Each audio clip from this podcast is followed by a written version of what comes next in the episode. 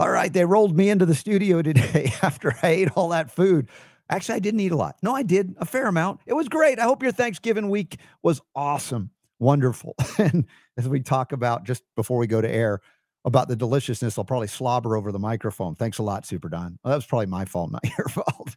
We had a great show. Monday, we simulcast second hour on Brighteon.tv. Uh, first time guest coming up in hour two, uh, Emerald Robinson.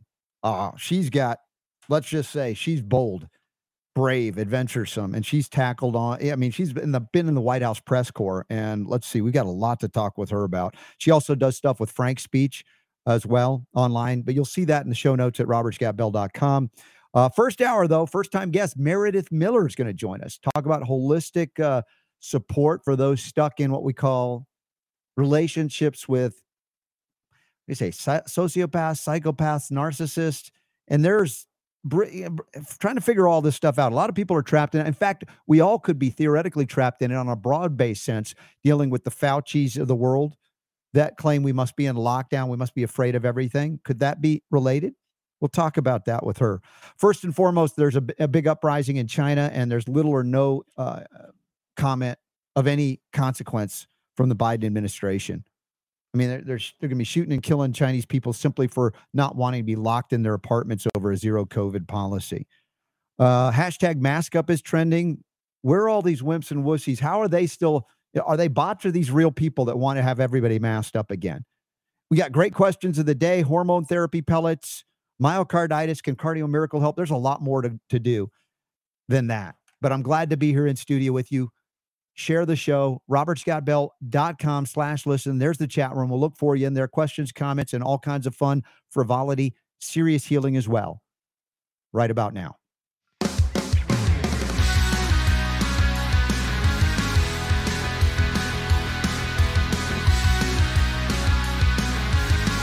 The Robert Scott the Bell Robert Show. Scott Bell Show.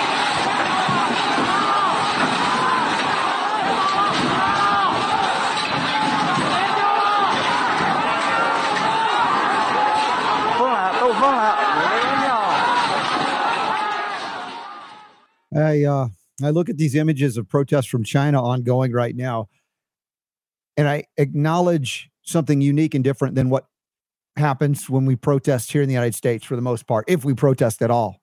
We kind of have a protest deficiency syndrome in our own country.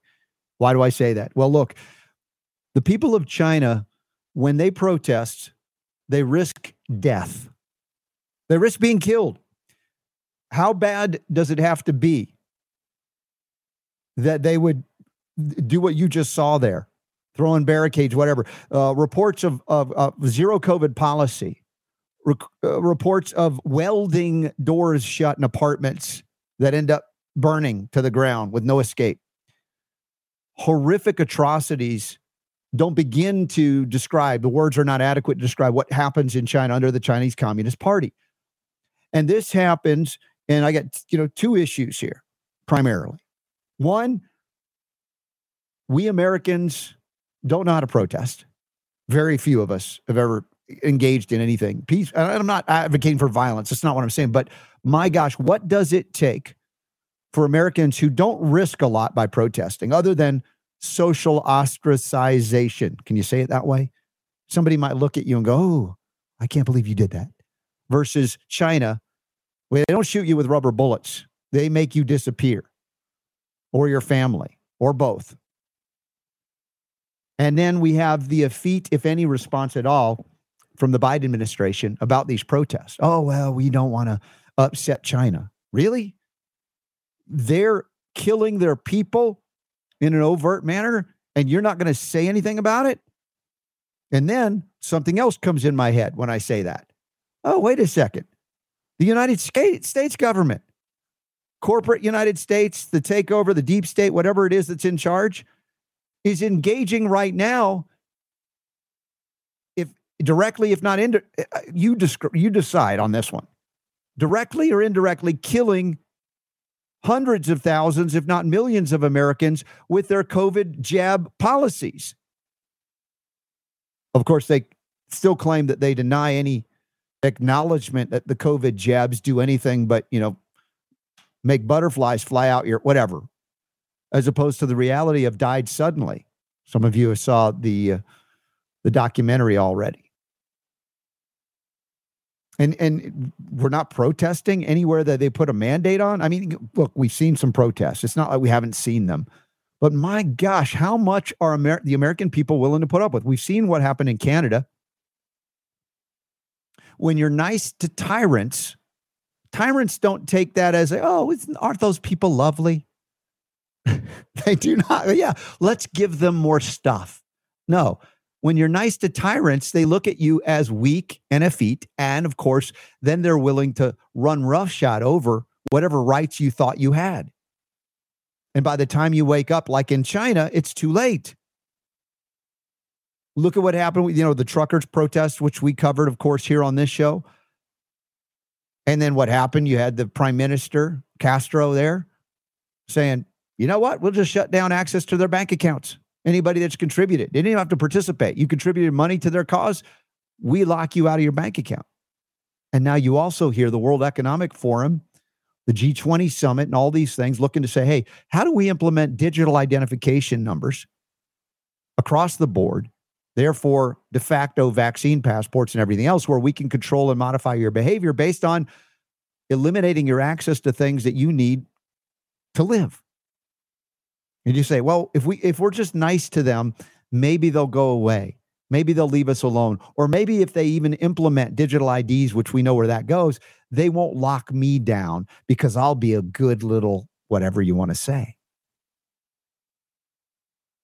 So if I'm answering my own question about why has the Biden administration been limited to no response because they're participating and engaging in similar behaviors and I believe they wish they had that power to do what's happening in China to the people of America. And if you think uh, that I'm exaggerating or if I'm, I'm, I'm going too extreme on this, I need you to think clearly. Think clearly about where this ends up. Because China was the one that in said to our representative of NIAID, like the second in command behind Fauci at the time, he was heading to Japan. I don't know. I didn't get to cover this on the air, and I apologize. I don't have the article linked up, but he was heading. This is early on, heading into Japan for another thing for NIAID, NIH, and stuff. And he was diverted before he got on the plane. Said, "No, no, you're going to China. You've been invited to China. You're going to go in there and expect ground level what's going on in China at the early phase of what they call COVID." And he came back and told Fauci and Birx and Trump at the time, you got to shut this down. You got to lock this down. You got to do what China's doing to contain this. And they did. As much as I have many, you know, many of you are fans of Trump, some of you reluctantly, some of you with, you, are seeing some things. There were some horrible things that have occurred that even Trump was engaged in and involved in. And we are now dealing with the Chinafication of America over the COVID timeframe that we've lived through. And many Americans are too afraid to speak up, or they don't even think that they should. It's like, well, this is what they're doing. They're they're they're after, they're only out for our own good, right? The greater good. And all of you that don't want to mask up and don't want to get jabbed and don't want to social distance, you're the problem. Now I'm going to ask my first hour guest in just a few minutes when we bring her on, Meredith Miller, about that because that's a concept of a Stockholm syndrome scenario in mass where our own government is abusing us and we're going, thank you, sir, may I have another? Versus protesting and stopping this from going any further. Oh, if we're only nice to them, it will like try to do that with a narcissist. If I'm only nice to them, they'll change their ways. This is happening on a governmental, globalist scale as well as a domestic terror scale, where it's not the people who are the terrorists, it's the government terrorizing the people with COVID policies that they wish they could implement here that's going on in China.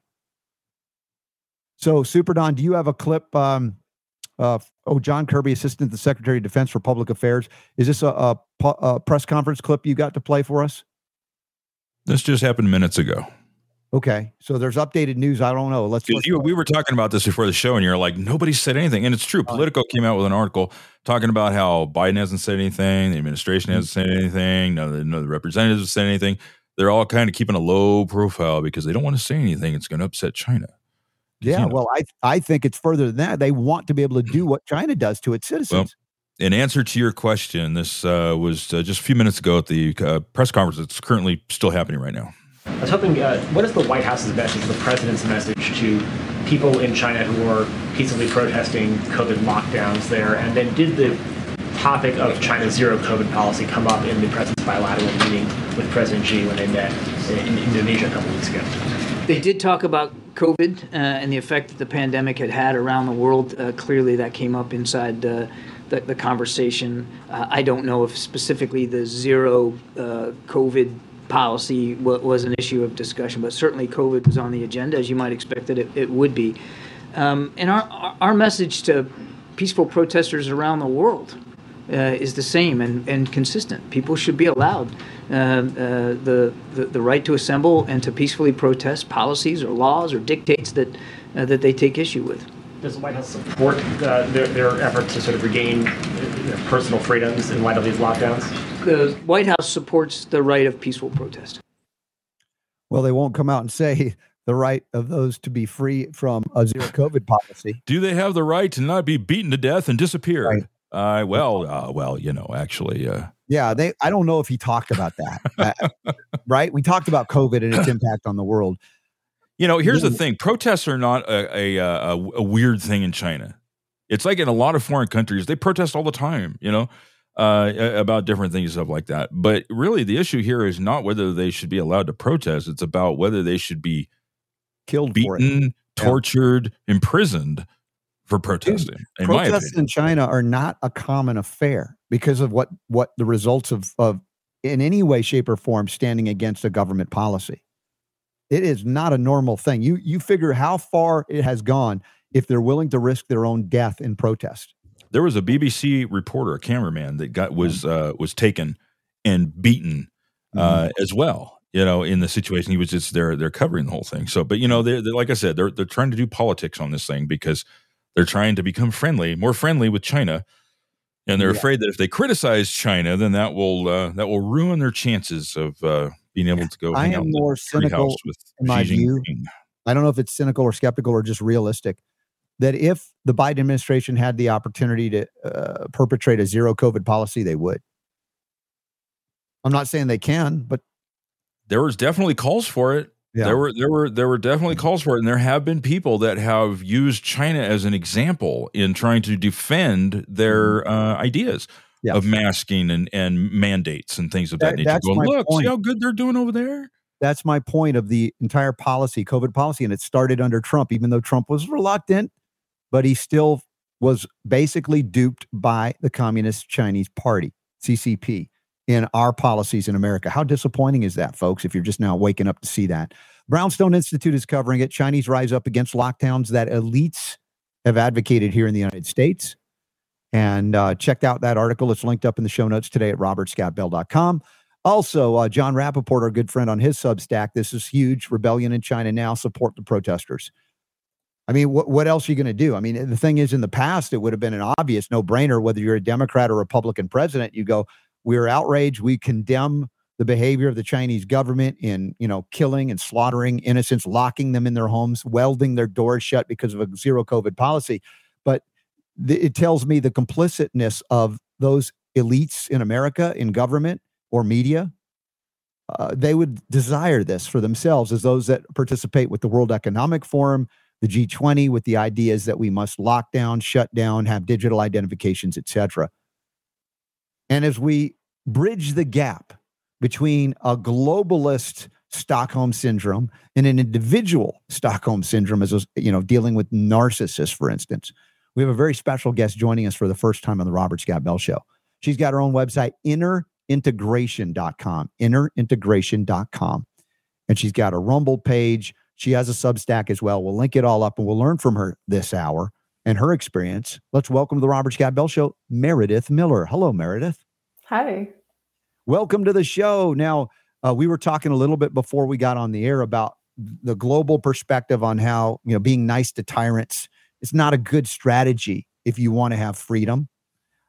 But about that on an interpersonal level, being nice to narcissists, in a sense, similar strategy that's doomed to fail.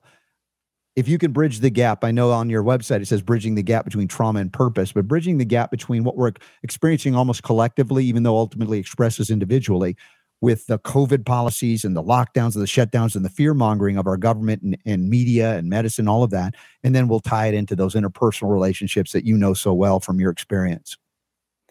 Yeah, unfortunately, compliance does not lead to the end of abuse. And you were talking about being nice to tyrants, and the same kind of thing will happen in all abusive relationships, where it will seem like that's the easy way out, but really it's only a temporary reprieve from the abuse and the intermittent reinforcement, because that's the abuse cycle.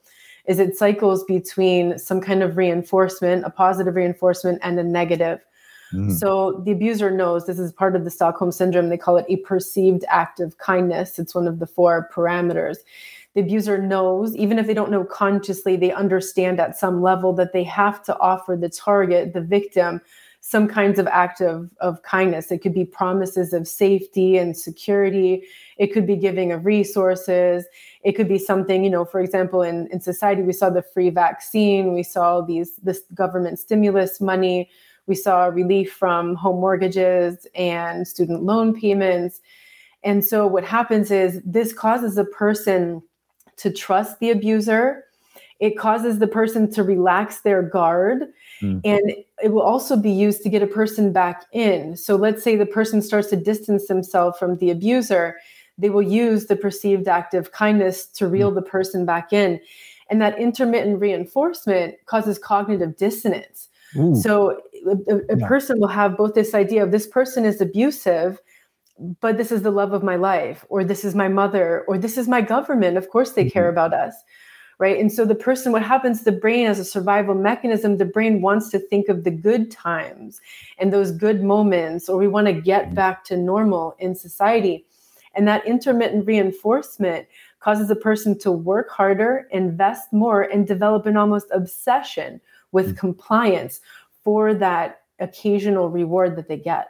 Meredith, uh, you know, speaking of, of that governmental and globalist level of this abuse, you know, two weeks to flatten the curve was the starting point. We can just get through this. You know, it's like an appeal to be nice. We're not going to, this is not permanent. We, will be all right. And then it extends, extends, extends. And then, as you point out, then they brought in other things to incentivize, just comply with what we're saying and you'll be free again, right? Get the shot, everybody will be free again. You, we'll, we'll grant you a special pass, a, a passport. Um, you know, if you just comply, don't wear the mask. And of course, they got what the general public, in a sense, certain aspects or, or significant percentages of the general public. If you drop that mask, you would be shunned, outlawed, even, and and you know, I guess shamed into compliance or beaten into compliance. I mean, there was even violence done on people simply because they had a different perception and belief about how to move about the Earth cabin, the American cabin, without encumbrance. Uh, so incentivizing, I see this very similar, if not identical, to the interpersonal abuses that happen if somebody's stuck in a relationship with an abuser, a narcissist, sociopath, psychopath. These are all, I guess, variations of, of a similar thing, some more extreme than others. And and you have quite a history yourself. Maybe you can share a little bit about your journey to recognize what you're recognizing and why you're going out to the world with this with this message. I grew up in a oh. family system like this. Unfortunately, this tends to be a transgenerational legacy, meaning it gets passed down from generation to generation until someone stands up, realizes what's happening, and decides it ends with me.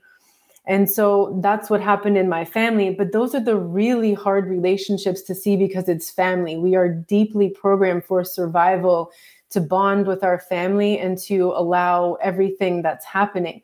So, usually, what happens to people that I've noticed in my clients, and I also saw in myself, we get into some adult relationship that's abusive. And that, for some reason, is what wakes us up. Somehow we discover these keyword terms narcissist, psychopath, narcissistic abuse, whatever the keyword term happened to be. And then we start to discover more about it. We realize there were multiple relationships like this and eventually over time we start to be able to face did this happen in the family? Is that how i grew up? And i think it's probably very difficult for people to see this in the government because the government is a lot like you know the authority figure. It's kind of like the mom and dad. And so oftentimes a person's relationship or the dynamics that took place in their family is a similar kind of dynamic that a person will have with their government. And that can be deeply deeply traumatizing and difficult to recognize. Mm. And unfortunately, you know, a lot of people say, well, well, how do we wake these people up? Or I have a loved one in an abusive relationship. How do I wake them up? You can't wake them up. And that's the hardest part. People have to wake up on their own. And that usually comes in the form of a spontaneous frying pan to the head kind of moment. It's some mm. disruptive truth that yeah. suddenly shocks the person and they can't unsee it.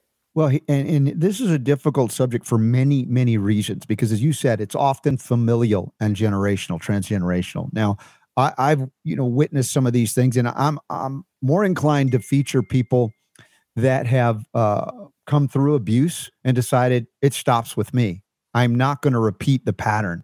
And it seems like there, there that option exists. I don't know percentage wise how many people fall into the repetition and just do the same thing to the next generation versus this is disgusting. I cannot do this. I am going out like you have experienced this, Meredith, and you've chosen to to to do a different different path. In fact, you've taken your knowledge and experience from being within those abusive relationships, dealing with narcissists, and to turn that into a, a, you know an assist to give people an opportunity to to learn what you've learned and to get out of it and to create a better life for themselves. So you mentioned, and we were talking with Super Don beforehand about that. It's very rare that anybody breaks the cycle of, for instance, narcissism, unless, as you pointed out to me earlier, it's very mild. It's you're not totally entrenched in it. And you pointed out that being hit in the head with a two by four, something serious would have to happen to wake someone like that up. And it does occur. I give the possibility of that, but in certain circumstances, or maybe most, would you say that people die in that narcissistic state they never change?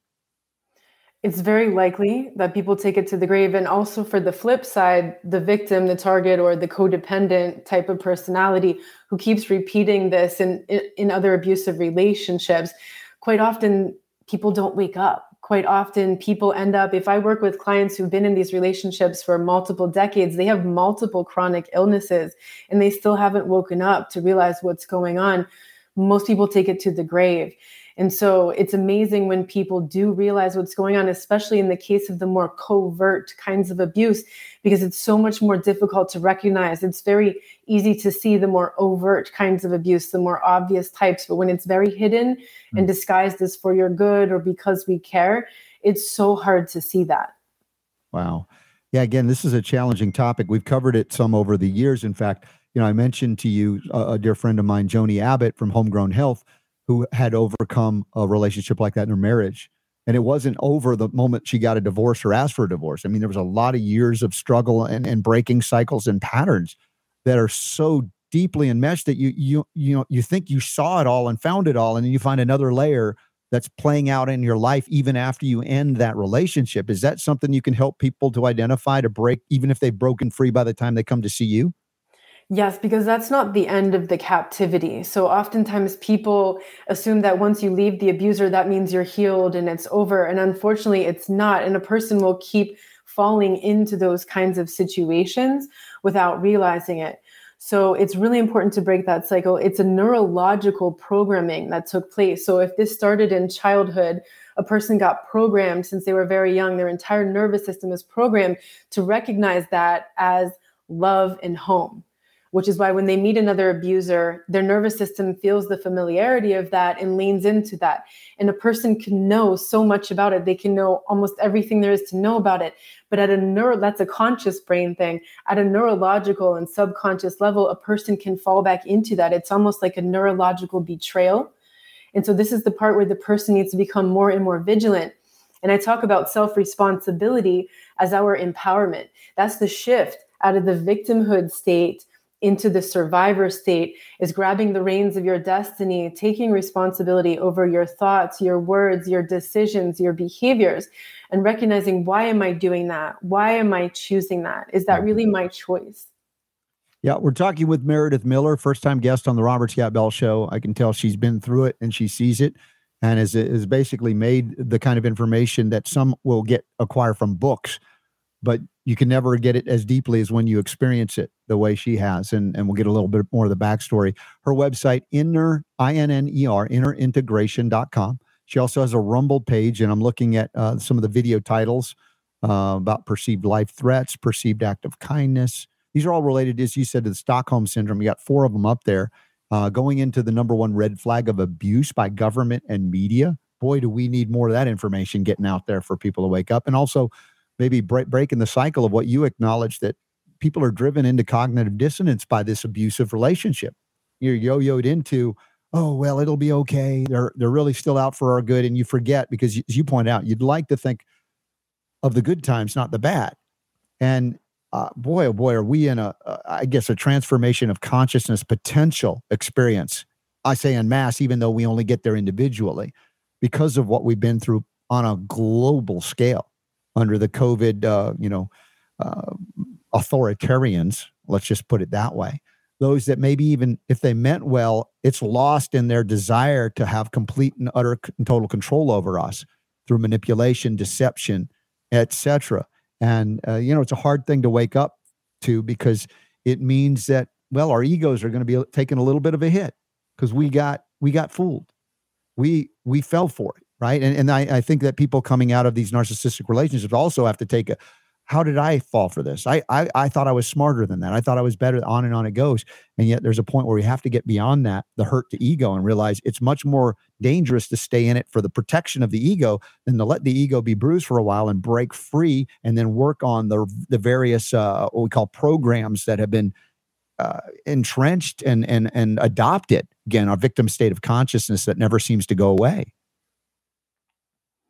That's correct. And that cognitive dissonance that you mentioned, the way out of that is to relentlessly face the truth. So let's say a person is suddenly waking up and realizing they're in an abusive relationship, they don't know what to do. I recommend they write a sobriety list. And that's mm-hmm. everything like bullet pointed list that they can think of everything that person did that was abusive, manipulative.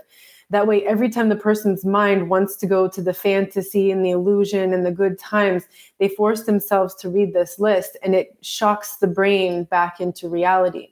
And so someone could do this sort of thing if they're still trying to break through the cognitive dissonance on what's happening in the world as well. Eventually, over time of forcing yourself to face the truth like that, spontaneously that cognitive dissonance will dissolve. Well, the, these are the tips I'd love for people to put into play here. And uh, for those of you who are finding yourself kind of awakening slowly but surely to some of these abusive relationships globally and interpersonally, uh, perhaps you want to check out innerintegration.com with Meredith Miller. And you do what consultations via remote? You help I people do coaching out? on Zoom and, and phone. Okay. And, and I, I imagine, you know, the patterns that you've seen emerge or uh, is it hard to find something that surprises you anymore? Nowadays, yes, because the interesting thing is the pattern is the same. You know, every relationship is unique, every human is unique. However, when you look at the patterns, they're the same around the world. It doesn't mm-hmm. matter what gender, what socioeconomic status, what race, what country, what culture. It's uncanny how similar those patterns are. Yeah, I, yeah, I think that uh, we f- we fight that which we don't want to acknowledge often and I, I imagine the people that reach out to you, Meredith, are have been through a lot and they're ready or more ready than, than ever, or else they would never reach out and say, "Hey, help me with this." Uh, and is it a matter of so much abuse that you cannot even tolerate being in cognitive dissonance anymore, whether it be physical, emotional, or otherwise? What is it for everybody, or is everybody's, let's say, up to here? I've had it up to here. Their levels for tolerance of that is is different. I would say everyone's threshold is unique. And that spontaneous moment of the disruptive truth is unique to each individual, but it's some event that happened that for them was the last straw. Mm-hmm. They could no longer unsee what they saw. Gotcha. Well, and that's why I see, oh, man, I, have said this, and this is a, maybe a little bit controversial when it comes to the abusive relationships that we see and witness and deal with, uh, whether it be psychological, emotional, physical, sexual abuse, all of these things. That so many people go through this. It's not a isolated thing once in a while you I mean this is like so almost endemic to the human experience, which is hard to acknowledge. I don't even like to say it. Uh, at, at the same time, what does it take for us to strengthen our resolve to do better, to be better, to you know, to break cycles like this? And very often it is that level of abuse to shake us out of I say bad thoughts, wrong thoughts, patterns of behavior that don't suit us or others. And yet I can look back on my own life and uh, my experience, I was abused by doctors, but not even overt. It's sort of like, this is what we're trained to do. Here's a drug. have some surgery, have some more drugs, take these shots, and recognizing that even if they meant well, because you know it's possible, I, I guess that the abuser is not even aware that he or she is an abuser, that they just do what they do unconsciously and they have no idea when you confront them, they're like, I don't know what you're talking about. Or is it an adaptation to acknowledge that they do know and they're so crafty that they switch on a dime and then go, "Oh no, it's it's really you. I'll gaslight you." And so, see, this wasn't what happened the way you thought it was, and you begin to doubt your own experience. I think there's both types. There are those who are unaware of what they do, and those who are fully cognizant of what they're doing. Hmm. Um, this is something that H.G. Tudor describes on on YouTube. He's a self-proclaimed narcissistic sociopath. He calls himself, hmm. and he calls this the lesser narcissist and the elite narcissist and in it's really shocking how many of them have no idea what they're doing it's more of a self-preservation instinct mm-hmm. it's just the way that they learned it's how they grew up like i said it goes one of two directions either you repeat the same abuse that happened to you and you put it outside yourself or you right. internalize it and you draw in this kind of person who continues to mistreat you mm. when i mentioned being abused by medicine and doctors i also acknowledge and recognize now that i didn't know then that they were playing out the abuse that was heaped on them to get through medical school. Absolute hazing. Uh, we've talked about the Flexner report putting pharmaceutical horse blinders on them, how they're programmed to believe anything outside of their training is quackery or whatever term they use to denigrate anybody who would do anything more holistic, body, mind, spirit related. And and so in in the most most part, I would say, and it's hard for me to quantify it exactly, the doctors are just doing what they're trained to do. Now, yes, there are some authoritarian abusers within the medical field. It's true of any field. But the uh, programming and training led them to look at every disease, every symptom, every emotion potentially as a deficiency of something that they can write a prescription for. And I realized it was abusing my body to do that because it's toxic poison. And so this isn't an accusation that all doctors are evil, but I'll recognize that your training will manifest in a certain way that is not conducive to healing, but is more conducive to abuse of the body, even if they're not intending to do it. Yeah, and I think that's become more clear nowadays with you know the abuses that we're seeing in medicine, in science, even in academic research. And when doctors are being censored, you know, you have a small group of doctors trying to talk about what they're seeing. They've mm-hmm. awakened from that mass that everybody else is in and they're censored they're smeared they're silenced that's when we know that's the big key that abuse is going on is that information is being censored. All right a little bit more i'm curious about your backstory. On your page uh, in your history you talked about uh, beginning in the year 2000 with a severe illness and then a near death experience in 2003 which led you to pursue this new direction. I mean that's an extreme let's say experience you nearly die. I don't know about your NDE. I've had one. I've talked about it on the air when I was in sixth grade, and it certainly reinforced some things I was suspicious of in terms of life and reality and life beyond this life. It certainly helped me uh, moving forward, even though I had a lot of things to go through. But beyond that, um, tell me a little bit about your illness or, or, or challenge there, and also the NDE and how it changed you. When I graduated college, I suddenly got really sick and I didn't understand what was going on.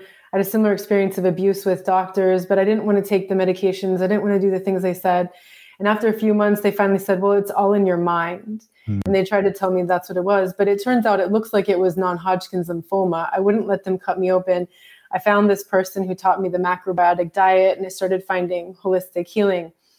And so then eventually I had that near death experience. And that was like, a, that was the first wake up call was getting sick, but I didn't wake up fully. I, I started getting on board the near death experience came and that was like the universe shaking me to wake up.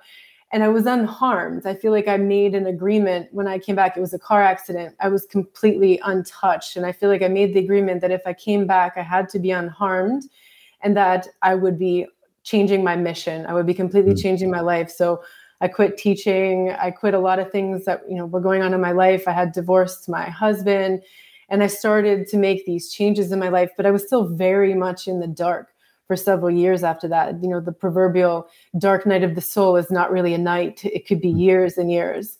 Yes.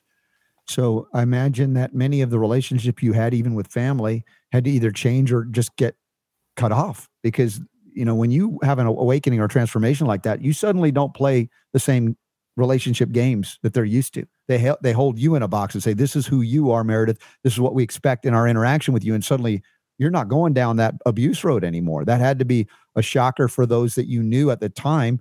And I, I just wonder, in your journey, has has there been any reconciliation with those you had to disconnect from, or as they are they, as you say, most of them who were in that narcissistic abuse, really, they haven't changed at all? Yeah, unfortunately, it took me many more years to figure this out. So I didn't immediately start setting those boundaries with everyone. And what happened is because I'd gotten out of that abusive marriage, I went back to my family seeking some sort of support. And that's what often happens with victims of abuse is they feel completely unsupported. It's very hard to heal if you don't have that social connection because we are mammals. So the mammalian part of our brain seeks social bonding for a sense of safety. And this is really unfortunate when a person goes back to a source of unsafety, hoping that it's safety. So I went through this repetition cycle so many more times. It's almost embarrassing to admit. But then, yes, once I did start setting finally the boundaries, started changing those relationships, started cutting off most of those relationships. And the tough part is that when you're dealing with an abusive system, like a family, like society, you usually end up having to set the same boundaries with the abuser as with their enablers. And the enablers are the ones who make that abusive system continue to function because the abuser wouldn't actually have that power if not for mm-hmm. everybody around them. And so I basically had to end up distancing myself for most of the family. And and unfortunately, you know, my dad being the codependent one, um, he eventually died uh, about a year and a half ago. And we had a little bit of a relationship at the end, which I'm grateful for. But I wasn't able to see him because he told me that he wouldn't see me unless I would see my mother as well. So sometimes, you know, those kinds of mm-hmm. the the collateral damage of those right. relationships. Yeah. I'd like to bring in Super Don right now because uh, my humble and lovable producer wasn't always so humble and lovable. Apparently, he tells us before we went to air about his experience. And you know, Super D, you have a, unique perspective on the abusers that we've talked about, the skep ducks, so to speak. They throw out things at us and our friends uh, without mercy, and you, mercy, and you understand them because, and you've said, I remember you saying that because you were one of them, sort of. And I, maybe you can explain that and breaking that cycle, you know, of, of that so-called narcissism.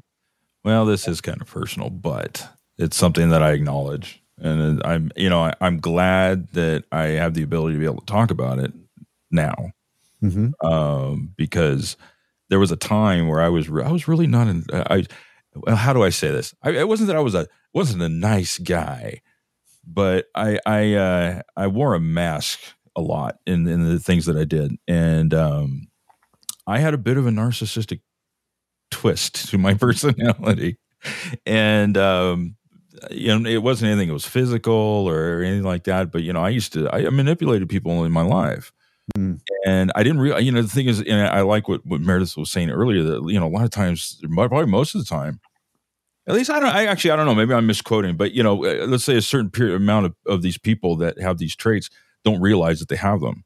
Well, it's you were one that you weren't aware of what you were engaged in. you know what? Like, I mean, I, have got a long history of my life and, and, a childhood that wasn't great, and and so it, it really had an impact on me and my my behaviors and my way of of um, feeling like I needed to manipulate everybody around me in order to make me feel safe and make me feel wow. comfortable right you know to and it was like an overcompensation type of thing from a from a, a lousy childhood that i had i guess I don't know. I, am just speculating, but well, it's a deep level of, of, as a Gen Xer, you know, we don't go to therapy. We just kind of just rub some dirt on it and we just keep right. going. You know, yeah. so I have never really addressed it, but hmm. uh, you know, the life, you know, I it it it kind of uh, self corrected. It, it did. Like Meredith said, you know, I, I, take it the two by four to the head. Um, and yeah, that not literally, but but yeah. rhetorically speaking, yeah. I yeah. mean, that's what it took. It took you know the my my world and my life just completely crashing down around me and it it it prompted me to sit down for a minute and and kind of step outside of myself and mm-hmm. reflect on who am I? What am I doing? Why am I doing it? And why are these people around me reacting the way that they are? Because to me, in my head, it drove me nuts because I didn't understand. I didn't. It just didn't make any sense to me. What? What? I'm not doing anything wrong. I've done nothing wrong. You know, I'm just trying to explain to you how you're doing things wrong. You know, and it's just like, wait a minute, hold on a second.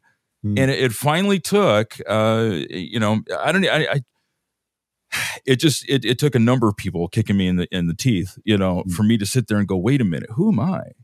Who Now, am did I you- to tell anybody else that they're wrong or what they're doing is wrong? So I'm not even looking at what I'm doing wrong, right? Super D, the people that kicked you in the teeth. I mean, you had to, I imagine, care about them and love them so Of much. that course. you didn't want to Absolutely.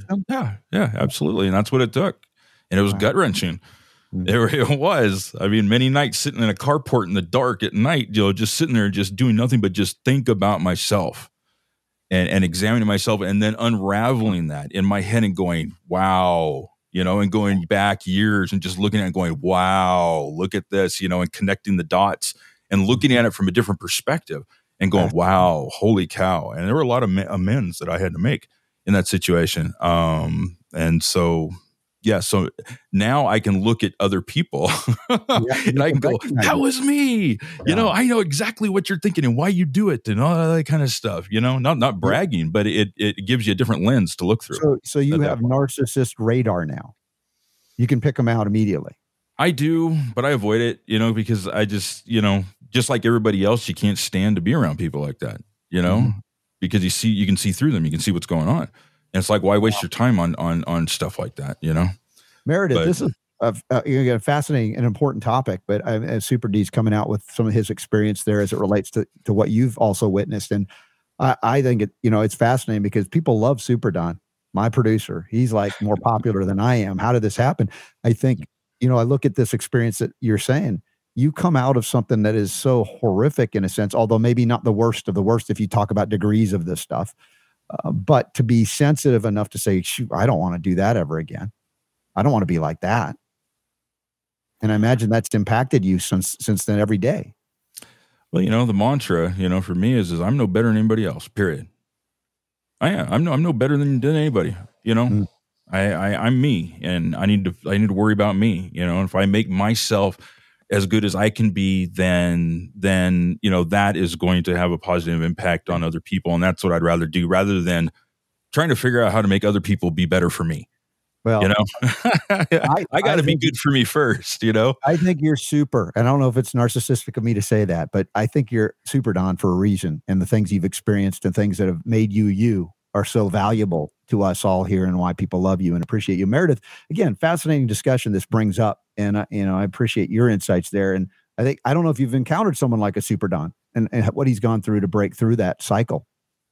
I actually haven't, but that's a great story because it's a sign of someone who still has a conscience. You know, narcissism and psychopathy, these are like, we call Mhm. them maybe continuum, right? And so if someone has just a few traits, like Don, he was able to see himself, he was able to look at himself and say, wow, look at the impact I'm having on people. I don't want to be like that. That's a sign of a functioning conscience.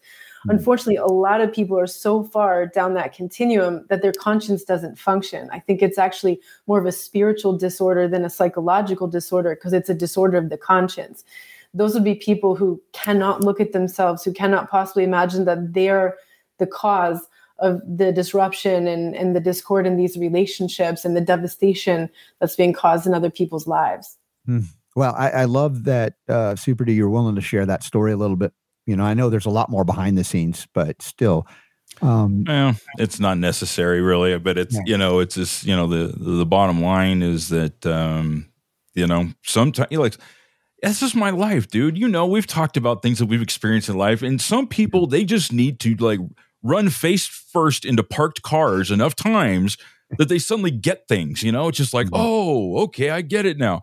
And that you know that that was one where you know that's what it took, and so I guess you know the the, the other thought process that, that came up in, in listening to this conversation is that you know you're right. Most of the time i could see how trying to convince a narcissist that they need help would be like talking to a rock hmm. because a narcissist doesn't need help right? You know according to the i don't what do you mean i need help?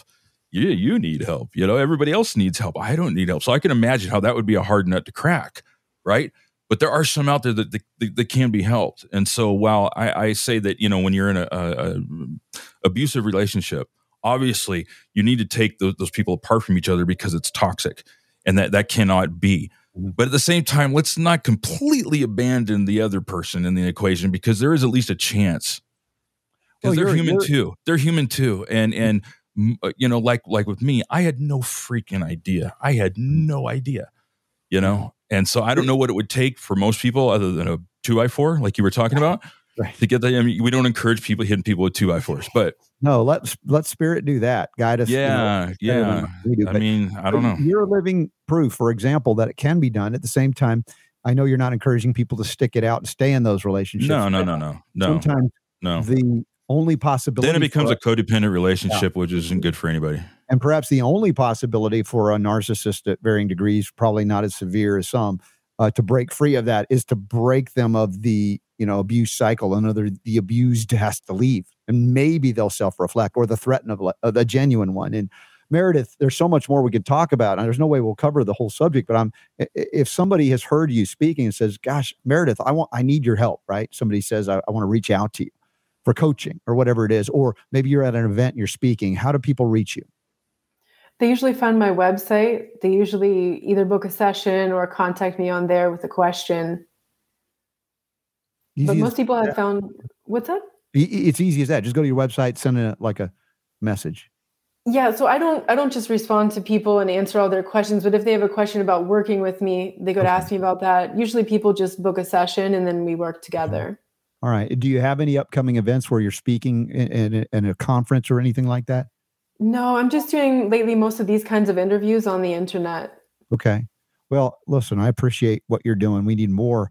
And I probably you agree. You need more of you. You can't do enough to help people. There's not enough of any of us to to to give all the help that's needed. But um, if people want to learn how to do what you do, that's another question.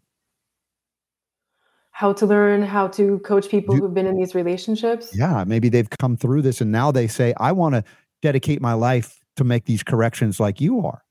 Yeah, it would be great if there's more therapists who understand this because unfortunately they're not taught about this. I've actually had some clients who are therapists that said they never learned this in their programs. And this is not just in America, it's in some other Mm. countries too. Yeah. So it'd be great if they could get taught how to train people to heal from these relationships. And I think the most effective therapists and coaches in that field are those who have experienced it themselves because it's so hard to understand from a textbook, just from what someone else tells you if you haven't lived it.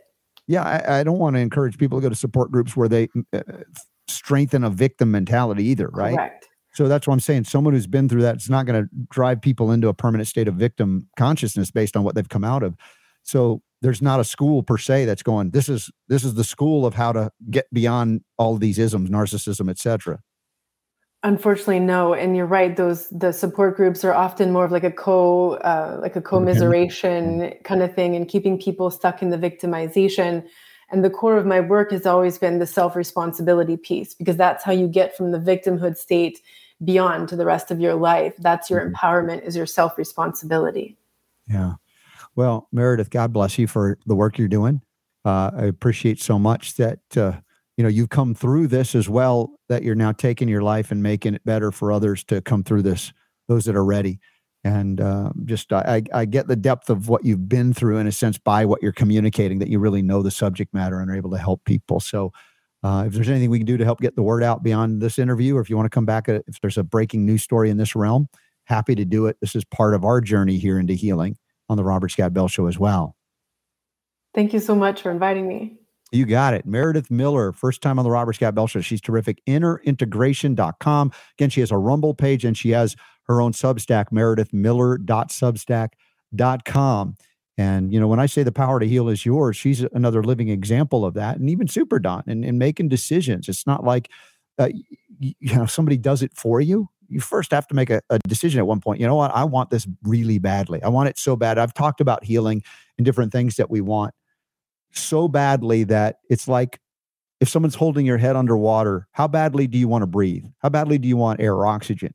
And until you want something that bad, something can sneak in there and distract you from that.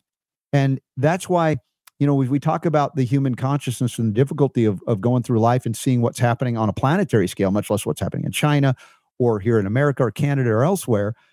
You say, is, is this by design? You know, are we to suffer enough to desire something greater or better. I would say it in, in, in, a spiritual context, you know, how badly do you want God? Do you want a relationship with the creator? You know, you sometimes have to experience great misery in your life to say, you know what, this is not fulfilling, whether it be crass materialism.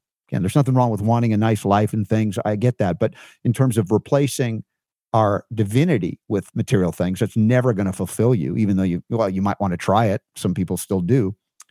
But this is part of that journey. It's an extraordinary journey. And, and I think maybe by design, we're able to uh, suffer enough as I was. I was allowed to suffer enough, not because I was hated by God, but I was loved. I am loved by God, as are you. And God loves me enough to allow me to have the experiences I need to choose to come back. That's that bigger perspective, spiritual perspective that I like to share with y'all. How you play it out in your own religious or dogmatic, whatever it is, that's your relationship, your experience. I'm not here to condemn it in any way other than to encourage whatever uplifts you, brings you back home. And with that, we got a couple of questions of the day coming back home to the Robert Scott Bell Show, robertscottbell.com. You can submit your questions and comments, and we'll get to them as we can each and every day here, two hours a day, six days a week. You could sign up for the newsletter by texting RSB to the number 22828. That's 22828. Send RSB, or just come on over to robertscottbell.com and sign up for the newsletter. And Super Don will get it out probably after the show. He's been busy today. So let's go to the questions of the day, if you don't mind.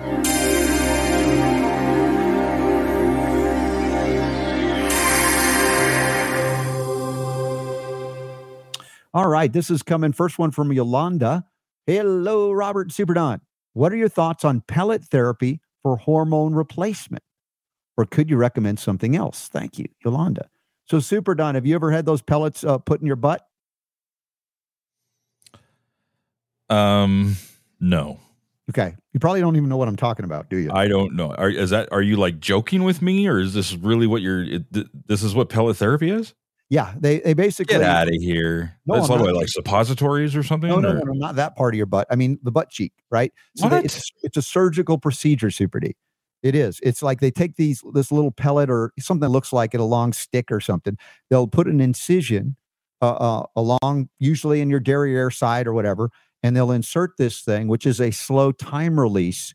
Uh, oh, uh, okay. So it's like, all right, yeah. Yeah. So all that, right. I know. Yeah. You know. Oh, yeah. Yeah. Yeah. Yeah. They do something like that for um birth control, don't they? I think, I they, think they do. I think they do. Yeah. But yeah, yeah okay. anytime you're messing with the hormones uh, that way, I, am always a little bit reticent, reluctant. Now, I will say I'm going to share a story, personal story. You know, this is really, what three and a half minutes. Okay, I'll try to be quick about it remember at the early the earlier years of my wife's injury from the you know the dental uh, uh, extractions that resulted in trigeminal neuralgia. Uh, there was a nice you know doctor, holistic guy that said, "Hey, there's indications in the peer-reviewed literature that if we increase testosterone levels through this method, that it can manage and reduce pain and things."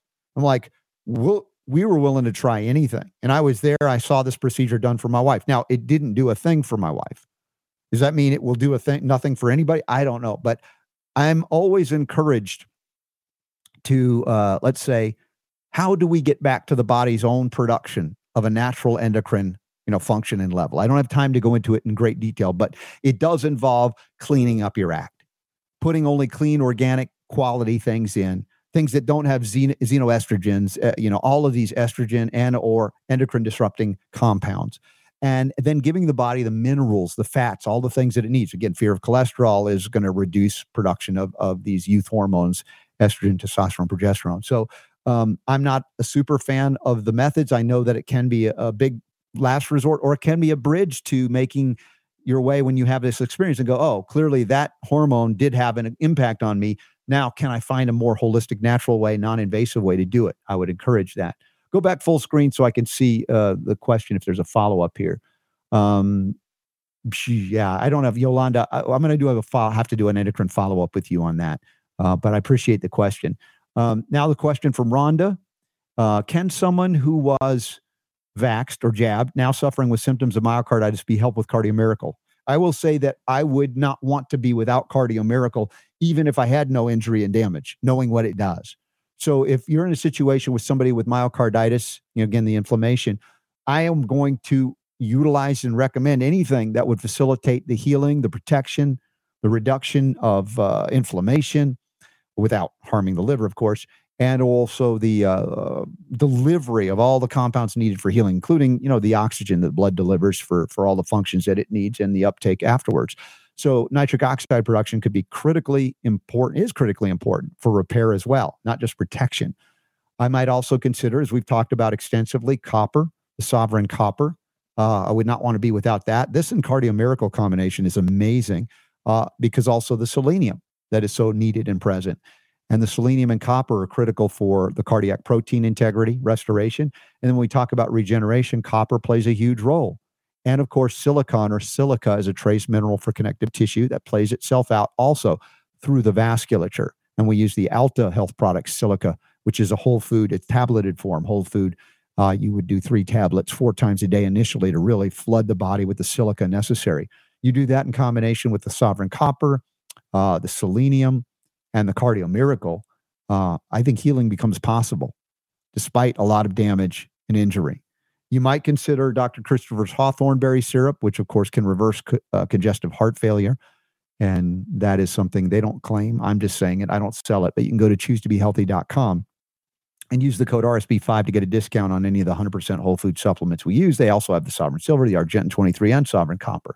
All right, we're about to be joined by our friends at Brighteon.tv. Stand by, counting down three, two, one. All right, welcome everybody joining us now on the simulcast, our second hour of the broadcast on Monday here on the Robert Scott Bell Show. The date 11 28 22. Hope you had an amazing Thanksgiving. What, uh, uh, you know, enough to be grateful for. Yes, things are continuing. Life is going on. I mean, there are many of us have been going, how does it keep going the way it's going? But there's a lot in the power of belief that maintains even an illusion that we can see through, that you can see through, because it's something somebody else really wants to participate in. Now, how do you navigate it? Well, we'll talk about that. There are realities that are pretty harsh and ugly, but we can still find times and ways to enjoy life. In fact, we must, because I believe soul is a happy being. That's who we are. That's who I am. Even though, yes, we can go through some bumming times. Hashtag mask up is back. Hashtag bring back mask is up. We got to talk about that and a whole lot more. Also, Emerald Robinson going to join us. She's a fierce reporter, investigative journalist after this because the power to heal is yours.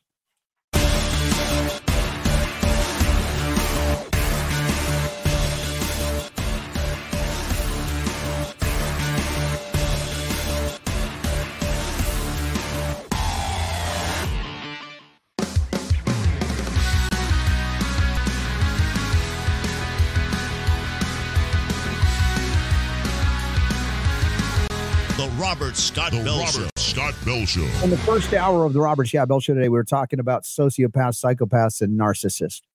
And we got a story to open up this hour uh, that basically shows what some of these people are doing right now. And that is an article from Forbes by Bruce Lee. No, not the, you know, not that Bruce Lee. Someone we've quoted uh, from Forbes magazine over the years here, uh, covered articles of his. I don't think we tend to agree with him much. I'm not worried about him doing a chop sake on me. But the, the headline reads hashtag mask up, hashtag bring back masks, and it's trending as COVID 19 RSV and flu cases increase. That's the headline from Forbes. And I and I look at this article and read through it. You've got Morgan Fairchild, now the poster child for masking up again. Morgan Fairchild. Yeah, my girlfriend, Morgan Fairchild. Anybody remember uh what was that? Uh the guy from Saturday Night Live. He did that. He was always uh pushing the envelope on the liar, Flanagan, Tommy Flanagan or something. Yeah, my girlfriend, Morgan Fairchild. Now she's got the mask on going, you should all wear a mask too. We're worried about RSV. Now, RSV, again, respiratory syncytial virus, we've talked about that. If it is actually a thing, it is indicative of other things that preceded it. That is, what could be bringing an immune weakness to the fore that manifests itself as more respiratory in terms of symptomatology. Could it be the kidneys have been burdened, whether you've taken remdesivir or not? How about the liver congestion? How about nothing that the doctor would tell you is contributing to immune weakness and manifestation of what they call RSV, determined by guess what? Oh, PCR again? Really? A non specific cross reactive, uh, you know, again, not validated test. And this is the reason they're saying, well, you got to wear your mask. You got to wear, we got to get back to masking. And Bruce Lee is all encouraging this in this Forbes article. I mean, this is, come on. It's, you see what's happening. The hospitals are being overrun with children with RSV. No discussion of silver and its ability to stop viral replication if you're actually afraid of viruses. No discussion of selenium as a trace element that is the critical mineral in terms of halting so called viral explosions and, and manifestations and replications within the body. None of that discussed at all. It's all about, hey, just mask up like Morgan Fairchild. Hashtag mask up. And and you know, it's funny because this article is like, well, you know, she was she was in a range of hit TV shows like Flamingo Road and Falcon Crest. Really, does anybody even know um, outside of going into the history and archives and uh, I don't know some history museum of TV in the 70s and 80s? This makes her qualified to tell us to mask up. I just find it humorous and sad all at the same time. And then there's a uh, cartoonist in this article, Theo Moudakis from the Toronto Star. If you can show that Super you can go full screen on this. Little little girl going, mask up, Ontario. And if you won't do it for yourself, then do it for us kids. And then somebody with a no mask t-shirt, like a big guy. She's making me feel unfree. You know, again, trying to shame people who believe differently than those in fear, who are trying to what? Make us live as they would want us to live because they're afraid and then tell us it's for our own good.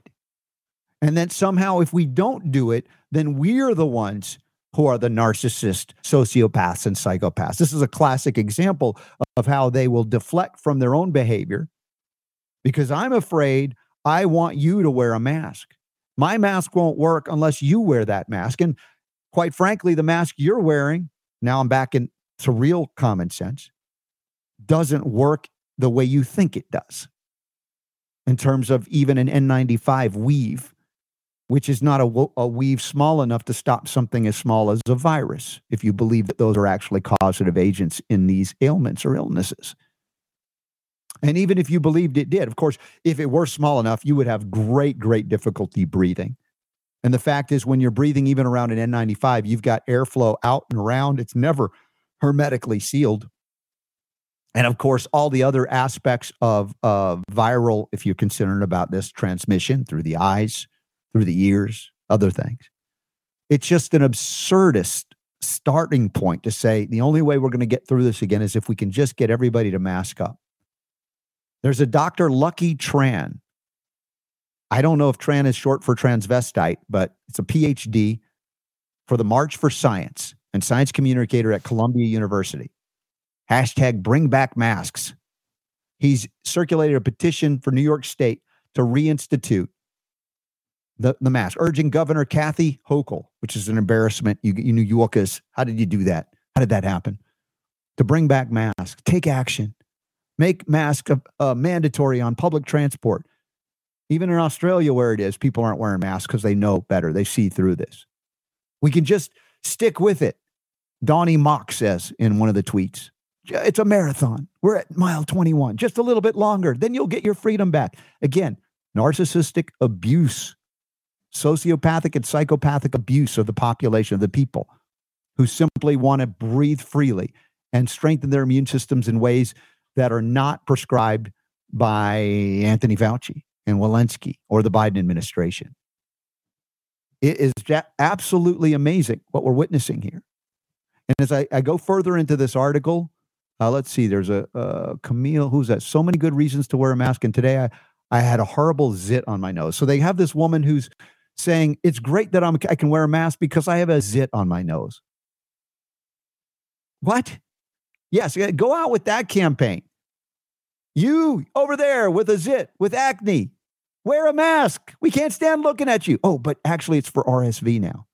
Hey, we could do that for all the ugly people too, then, I guess, right? Of course masks for ugly people. Now, again, beauty is in the eye of the beholder. I'm not saying who's ugly and who isn't here. That's not my point in bringing this up. But as we continue down this absurdity, it gets even more absurd. In fact, I'm trying to scroll down to find that that this key are uh, okay. There's a paragraph here where Bruce Lee, the author of this article in Forbes, says the science is clear. Face masks, especially well constructed ones such as N95 respirators, can serve as a barrier protection for your nose and mouth. Well, yeah, for for debris that's large, smoke inhalation, perhaps a little bit, but not to the size. Anyway, here's the, the money quote. Super Don has it highlighted on the screen. To question their effectiveness and demand more randomized controlled trials, RCTs, of face masks would be like demanding more randomized controlled trials of curtains to see if they can block light or underwear if they can prevent your genitals from being seen. like, Bruce Lee should get a Pulitzer. That's Bruce Lee. Yes. That's Bruce Lee. If you read his articles, I and I, I have a tenant. I I've read more than we've because we've covered several on this show. Yes. Oh. Uh, he he writes usually on the weekends, Yeah. and he always tries to inject some kind of snarky Mhm. humor uh, into his articles. After a while, it becomes pretty annoying. But that that's what that, that's just a That's one of small example of how he basically writes. Stupidest analogies I've ever heard in my life. He's trying to be funny. It's He's not- trying to be funny. It's yeah. just I don't find it humorous. I'm sorry. I find it just like sad. yes. The the uh. Leslie is asking what fallacy does that fall under? That's a false equivalency. Hmm. very good, Super D. Yeah. False equivalency fallacy. It's amazing. So bring back masks? No. Hashtag your fear is not my fear. Hashtag I'm not living the way you want me to just because you're afraid. And you know, come up with some other hashtags that no, I still will wear underwear. Likely, yes. We don't have no underpants Fridays, do we anymore, Super D? I don't think we do have that. A what? No underpants Fridays because Bruce Lee could write about that. It's like Oh, are, have you been doing that every Friday? I didn't realize it. I have no Friday is my day of fasting. I, Oh, I just I threw that out there because it's so absurd. It's so silly. And uh, speaking of things that um, we can't talk about, right? Underpants and covering your genitals. Apparently, Bruce Lee thinks is funny. Uh, now maybe a good, good time because we have our guest coming in on the, the bottom of the hour. Isn't that right? we do. Yes, Emerald Robinson will be on Yeah. at the bottom of the hour. So, are you prepared? Is it possible that we could do our comment of the day from our our friend and supporter of the Robert Scott Bell Show? She's concerned about something that we've covered on this show, and I thought, our, our friend and follower that will go unnamed because we don't want her to feel like we're no, I don't want anybody to gang up on her in any way, shape, or right. form uh, for her commentary because we appreciate all commentary, even commentary that makes you go, "Oh, really? Did I do that?" all right. So comment of the day. Yeah, comment of the day. Let's do it. All right. Thank you for doing this. This is from someone who will remain unnamed. RSB, I just want to let you know that while I respect your willingness to go anywhere on any subject, your recent discussions about urine therapy have made me hesitant to share the show, which I've done in the past. The people that need this show the most are those on the fence, just starting to see a glimmer of light into the bright world of alternative healthcare. I'm afraid I will recommend the show to someone and they will tune in to that day you are talking about drinking your own urine, which, by the way, I haven't done. I didn't do, but okay, we'll carry on. Just because you can doesn't mean you should. Yeah, I've said that about many things. Uh, all right. Oh, continuing on here. She says cannibalism could keep you alive, but could we go there? There are certain cultural limitations, not to mention the ick factor, that preclude consuming body waste secretions, in my opinion. There must be another way. Just for the record, I also don't want to hear about any future therapy involving the consumption of blood, semen, or boogers. It- you're laughing because we did cover a story a while back about boogers, didn't we? Uh, We did uh, a few years ago. There was a study that came out and showed that picking your nose and eating it uh, improves your immune system. Right. And we had a field day with that one. I mean, you and me were Yes, we just did. like teenage boys talking about boogers. Um, Yeah. You gotta you gotta remember the ick factor is something that we're gr- we're drawn. It to. is ick. It is. It yeah. is. and It is and, and I acknowledge that too. Uh, let's see. Of course, it is your show, and you can talk about whatever you want. I listen to every show via podcast because, but because of the urine therapy topic, I will have to be much more selective about who I might recommend the show to, and give a disclaimer with it. Please take this feedback as coming from someone who very much wants to see the show grow and prosper. And then a message to you, Super Don. It might be an interesting newsletter poll of the day to see if there are any subjects that would make people hesitate to share the show. I think that's a great suggestion. Yeah. Absolutely. All right, we can take the uh, comment Yes. of the day off the screen now. But uh, listen, to the person who wrote this, we love you and appreciate you, and I'm not upset and the least. And that's why I'm keep because somebody would like, oh come on, you you can't look. How many shows have we done over the thousands of shows I've done? Just asking this because maybe I've done too many of them. How many shows on urine therapy have we done since we started this broadcast? Shows? Shows on it, yeah, or even When you say show, what do you mean show? Like do you mean like it was a main topic of a segment and we had a guest on Yeah. and t- and blah blah? None. right, none. I don't None. think we've ever we done. it. just mentioned it in passing on, Yeah. a, on a two or three occasions, maybe. And I think that the the unique aspect really recently, if we will, about urine therapy was in response to Dr. Batar and um, Ed Group. And there are a couple of people in the audience Mhm. that have been very outspoken on occasion. Yeah. About it. Now, Yes. now when you mentioned it to me, Yeah, No. exactly. Yes. it, it's it's Totally no, understand. no, no, no, no. It's the same thing that I same reaction I have when you talk Oh, and, about and doing look, we were having other fun with it, Super D, because we're like teenage boys, and we were like, you know, I've been trying to say, Super D, you just got to do a coffee enema once, right? Get your liver cleared, right? And you're like, no, sorry, not happening. No, Yeah, see, and I would put that in the same category. I mean, you know, it's like, Yeah. eh, you know, but you know what? There are people out there that would be like, no, I wouldn't do a coffee enema, but I'll do urine, urine therapy, or Right, or the other way around. You know, and it's So- like, the question is, you know, the people that don't like me talking about coffee enemas, I mean, do I have to stop talking about them as well or that? Hmm. I, and the thing is, you know, and then she mentions, she's like, I know it's your show. You can talk about, I mean, I'm not being snarky about it. Obviously, we can talk about what we want to talk about. But the purpose for covering these various therapies, including ones that are not kind of nice, kind of icky to talk about, is that there are legitimate, if we can call them that, yes, doctors who advocate for it. And I've acknowledged my there are people who have done it that swear by it, Right, that are just exactly. like they, they just look, it, it helped me with this and helped me with that and Mhm. stuff like that. And I'll, you know, I'll be honest with you, when there are things that that, that are talked about on this show, you know, eh, look, understand. Mm-hmm. Yeah. Uh, as the producer of the show, Mhm. uh, my number one priority is to make this sure, make sure that this show goes on the air, that the content is put together, that it sounds good, it looks good, and that Mm-hmm. Yeah. you are awesome. That's my job.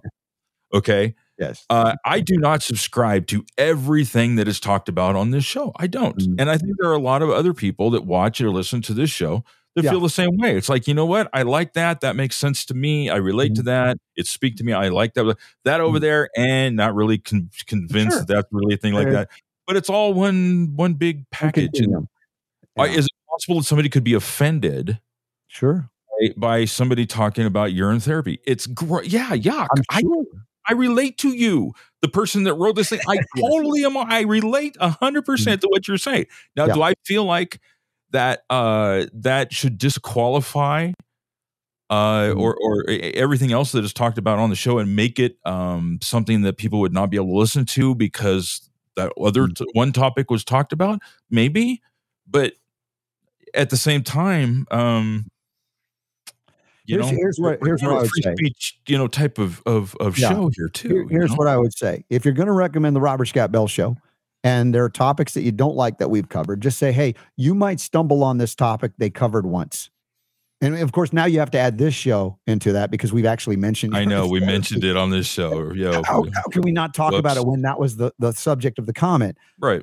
But remember, uh, as people that are on the fence learning about new things, yes, there's always going to be something that's a bridge or a step too far. I mean, for some, it's talking about IV chelation for, uh, you know, a plaque. How about arterial plaque. something like quantum healing and things of that nature? Oh, sure. Multi- you know, Sure. interdimensional near death experience? whatever stuff. You know, there there are Yeah. people that don't believe in homeopathy that listen to this show, and they just they think it, you know, it just doesn't make any sense to them. Yeah. You know, we we Kev- we pretty said- much will cover every pretty much everything on this show. I Yeah. mean, it's just it's true. Our buddy Kevin said, now look what she did. She's making a whole other discussion on urine therapy happen, the thing she didn't want to have happen. I don't know that she necessarily thought that we were going to talk about it on the air, but you know, it's like this is what we do. We're all. We, I feel like we're we're a big family on this Mhm. show. You know, Yeah. the listeners and us. You know, that's it. We're just we're we're friends and we're family, and and we can have these discussions and not be offended by them, and not feel like oh, you know, Mhm. like it's Thanksgiving and somebody brings up you know politics or something. You know, we we can do it. We can handle it on this show. Everybody's got their line that you don't want to cross and you can't cross. Right. And obviously, and I think she understands that too. and it's just like an awkward thing. Like, okay, you're gonna have to tell your friends.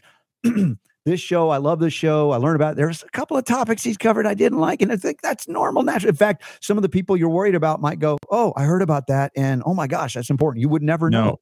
Now, So- perhaps because I remember when we had this conversation uh, Mhm. on the air, I the, the show that she's referring to, you and I kind of joked with each other. Oh, we bit. were having a good old time, joking. um, and so maybe that might have been the part that maybe Yeah. got things a little bit too. If and so I apologize. Listen, we're Yeah, just a couple of guys. We like to have a little off-color humor once in a while. Yeah. Um, it's it's just meant to have a chuckle and being By Gen way, Xers like we be- are, we we just we kind of do that sort of thing. Being a color, it should be more clear. It, that means you're hydrating enough. or you have- oh, you know, oh, okay. Just giving you a color, off color. And if it's darker, it means that you need to drink more water, or that Right. perhaps you're fighting an infection or something. And uh, you- You're right. I think that was. th- I think that was the issue because we were yeah, like, you and know, that would that I take look. I take the blame for that one because I was the one that threw that out there, but it made you laugh, and It- I thought it was kind of funny. and I was calling your bluff. Like, yep, no, I'm going to drink it. And, Yeah. and like you're Yeah, like, oh yeah. no, and I could see you were getting a little nervous. So, like for the spirit of the show, remember that. Yeah, we're, we're, there's no way we can promise not to offend any one of you or all of you sometime or another. But hopefully, you take it with the spirit of humor in which it's attend, intended. And if not, write us like our friend did, and we're not mad at you. You know who you are. We love you and appreciate you. And it actually gave us an opportunity to talk about some of these things that can be awkward and difficult to talk about. There are many topics. By the way, when's when's the break? You're setting the break up for our uh, Brighteon. Three and a half on- minutes. Okay, cool. So, uh, Guinea, uh, just your feedback is really welcome, and, and especially the kind that's not like praiseworthy, because it, you know a lot of you love the show, and I'm glad you do. I love the show. I do it. I hope I do because I'm here every day doing it. Uh, but these things that concern you are important to us because you matter to us. Uh, you know, as you said, I'm, I'm still, you know, this isn't a show about that issue. It just happened to be, hey, you know what? This is going on in our community. People are talking about it. And I mentioned it, you know, my aunt who's in her 90s has been doing it for decades. What am I going to say to her? You don't have to do it. And I'm not, but we'll talk about it from time to time. But it's not an everyday topic, I promise you. That's just not our our thing. There's a, a lot of things, but specific to that t- uh, topic, it came up because at the Advanced Medicine Conference, Dr. Batar and others were looking like, how can we remedy what the jab is doing to people? And an argument is, was made that that's the therapy that could be helpful. Now, I've argued as well to, as an offshoot to that that you can utilize those substances in a homeopathic way where you convert it via the process of serial dilution and succussion and re-administer that. And then homeopaths that do that again are not, you know, it's not the same thing. It's kind of a, a, a like cures like because you're taking the essence of it, if you will, via serial dilution and succussion. And if you understand homeopathy, you're not actually bringing anything in in that context. It's you know a fraction of a fraction of a fraction to the point where you're going beyond the number of Avogadro. So if it could help you, if it could heal you, you might reconsider or do you know as i said do it homeopathically which i argue could be as effective as the essence of that principle of the law of similars and like cures like so we got some upcoming events very exciting happenings going on and in fact uh, in the upcoming events tab at robertscottbell.com i don't know super don if you have the ability to, to do this but uh, you'll see upcoming events some of them are online there's a regenerate yourself masterclass that is going on as of today the 28th I believe that is, yeah, of November through the 4th of December. I believe that's a Sayer Ji sponsored event. We have the Homegrown Food Summit, Marjory Wildcraft, coming up December 2nd through 4th. You just kind of click on those links, or if you're getting the newsletter, Super Don often includes those links. We've got another online event, Living Your Best Life Autoimmunity. That's December 5th through the 11th. And we have a huge in person event coming up in January, January 7th and 8th. And there'll be some offshoots like starting on the 5th with the Nurse Freedom Network and others. But I'll be speaking at this event. Dr. David Martin will be there, Judy Mikovits, Peter McCullough. I mean, this is an amazing event. Dr. Terry and Stu Warner put it on, and this was delayed because of the hurricanes in Florida. And so the first weekend in January 2023, I'd love to see you in Orlando. And I'll be at the Hyatt uh, Regency, I believe, or on the Hyatt there in Orlando on I International Drive. And then following that, I'll tell you more about it when we come back from this break. The Next Steps Conference, February in Atlanta, Georgia area. Thanks to Tia Severino. And I've got you discount tickets coming up as well. Stand by for that and a whole lot more right here on the Robert Scott Bell Show. All right. So just us kids still hanging out.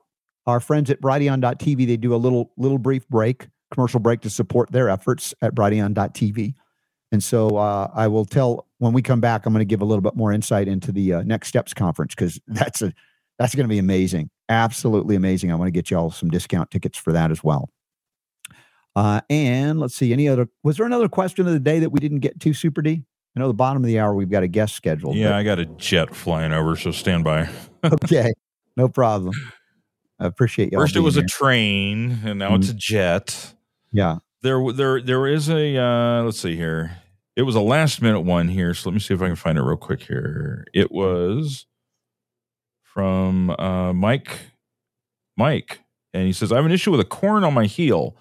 Okay. Um, he's had to trim it back uh, when it becomes bothersome. Do you have any recommendation to finally get rid of this thing without surgery? I've tried several removal over the counter mm-hmm. remedies, and so far nothing seems to fix. So a corn on his heel.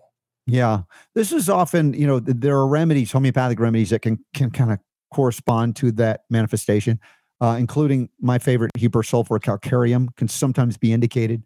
Sometimes these corns or abnormal growths are related to warts, plantar warts. Sometimes they're misdiagnosed as such. That could be the quote unquote viral perspective. But regardless, we look at the homeopathic remedy Thuja occidentalis, often applied. In fact, utilizing Thuja in an herbal type form topically can be something that can be done. I've seen people use iodine on it as well to break the cycle of that recurrence. But also remember what we said about abnormal growths here on the Robert Scott Bell show over the years.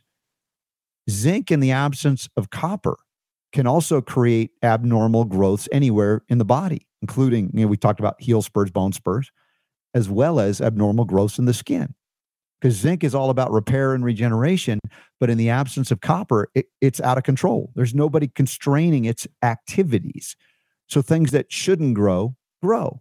So this could be too much zinc, not enough copper again. So, Mike, if you're not already on the sovereign copper, at least, if you're not eating bee pollen or beef liver from grass fed animals to get that copper back in you, that's something I would consider strongly. You could use the copper topically as well. So stand by. We're going to be joined by our friends at Brighteon.tv. Three, two, one. All right, back at it here on the Robert Scott Bell Show, two hours a day, six days a week. RobertScottBell.com. Sign up for the newsletter by texting this number, 22828. Get your phones out if you're not driving. Get your phone out and go 22828 in your text thing. That's the number you're going to text and text my initials RSB. And right away, you'll get be prompted to enter the um, your email address. And you can get the amazing newsletter out that Super Don puts together each day before the show. Usually, today it's going to be after the show, but there's a lot of great things. Poll question of the day. Sorry, guys, it will go out. if you've been wondering where it's at, it'll be going out soon.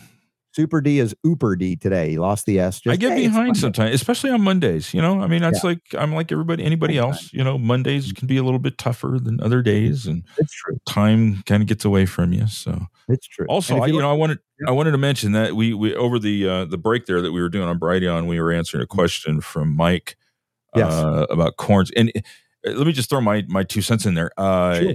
As far as corns go, I thought corns were just from like wearing shoes that that pressed and did friction and stuff and it, it's like like a big callus type of a thing. That so, can be the case yes. um so i i would say you know soak your feet and maybe try mm-hmm. different shoes you know? Um some mm-hmm. people you know they just aren't big into wearing open sandals. I'm not one of them. Mm-hmm. sometimes it's not practical but you know it just I, you know it may be as simple as that. Right. Yeah i mentioned some homeopathic remedies Hepar sulfur. I mentioned uh thuja uh, mentioned topical treatments, the copper uh, without you know zinc without copper, zinc can produce things that you don't want growing. Uh, so that's another thing. But you're right, Super D. Sometimes it's the most basic thing. It what are you be. wearing on your feet? And what also is, speaking know, of Mike, the same Mike, uh, he he had mentioned that we had in a previous show recently talked about using cast iron cookware. Yes. Do you remember that? Vaguely. Vaguely. Okay. Well, no. well, Mike sent in a picture of his cast iron cookware. This is the cookware nice. that they have a whole set, and that's what they use to cook with. All right. Yeah. And I was pretty impressed with that. It's a pretty nice set there. That is a nice set. Yeah. the, you know it, it, serves two purposes because a if you if you season it really well and you mm-hmm. take care of it like uh, it works great uh, you also it's good exercise because mm-hmm. those things weigh a thousand pounds yeah they're heavy it's ridiculous sometimes you're like oh god here's put this on the stove mm-hmm. Get, build those pecs man you know just using the frying pan so anyway nice picture yeah, very good. So, by the way, you, if you're in the chat room, welcome. Uh, we love seeing you at robertscottbell.com slash listen. You can be watching on Roku, watching the Brighteon.tv simulcast, but you can also join us online and, uh, you know, questions and comments right there live on the air. And we do a bonus round after the show, too. So, if you want to stick around, come on over to robertscottbell.com and some of the uh, let me uh, let me throw one more thing in and then we'll get back to the uh, upcoming events because you wanted to yeah. talk about the, the other big one that's coming up um, so Black Friday sales started on Friday. Of course, makes mm-hmm. sense. Yeah. Uh, m- most, if not all of them, have are still going on today because it's Cyber Monday. So if you guys are are interested in in uh, getting any discounts, getting the Black Friday, uh, Cyber mm-hmm. Monday deals on the stuff that we talk about here on the show, yeah, I have changed the tab on the website magically, yes. and it now says Cyber Monday specials okay. instead of Black Friday specials. Pretty pretty much everything that's there. Uh, the only thing that has changed is the Tuttle Twins, which uh, a bunch of you took advantage of over the weekend. Mm-hmm. Uh, they have changed their sale now mm-hmm. to uh, a different thing where you can get. I think it's fifty percent off of their curriculum um, mm-hmm. books for teaching your kids about free market principles. Nice um, and it's like 50% off. So if you're looking for a gift, you know, for kids, and, and they even advertise on it there that, that says, you know, that you, you, the parents can learn along with the kids That's about uh, how yeah. the free market works and free market principles. And I believe that curriculum is 50% off uh, today only until midnight nice. tonight. We also have some Cyber Monday deals through Trinity School of Natural Health, trinityschool.org. Uh, great discounts, including on the upcoming Trinity Health Freedom Expo virtual online expo as well and that's happening in February. And I was going to tell you another thing happening in February is the Next Steps conference. Our friend Tia Severino, next-steps.info. We have discount coupon RSB10 get you 10% off uh, on that, and it's it's just look at who's going to be there. Brian Hooker. Look at that. Uh, Sin Hang Lee. I mean, you talk about we've had him on uh, one of the most brilliant uh, PhDs uh, we've ever interviewed. Stephanie Locricchio, Peter McCullough, uh, let's see who else is going to be there. James Lyons Weiler, Dr. Jack should be there as well. Kimberly Overton, Nurse Freedom Network. Dude, it's going to be amazing. I think Cilla Whatcott, I, and I'm going to be in the uh, um, the new. Let's see, what am I doing? Healing yourself naturally. Uh, me, uh, Cilla Whatcott, Hava Le- Le- Levi, and Bill Schindler going to be there talking about that. This segment, and this is in the Atlanta area, Buford, Georgia, Lake Lanier.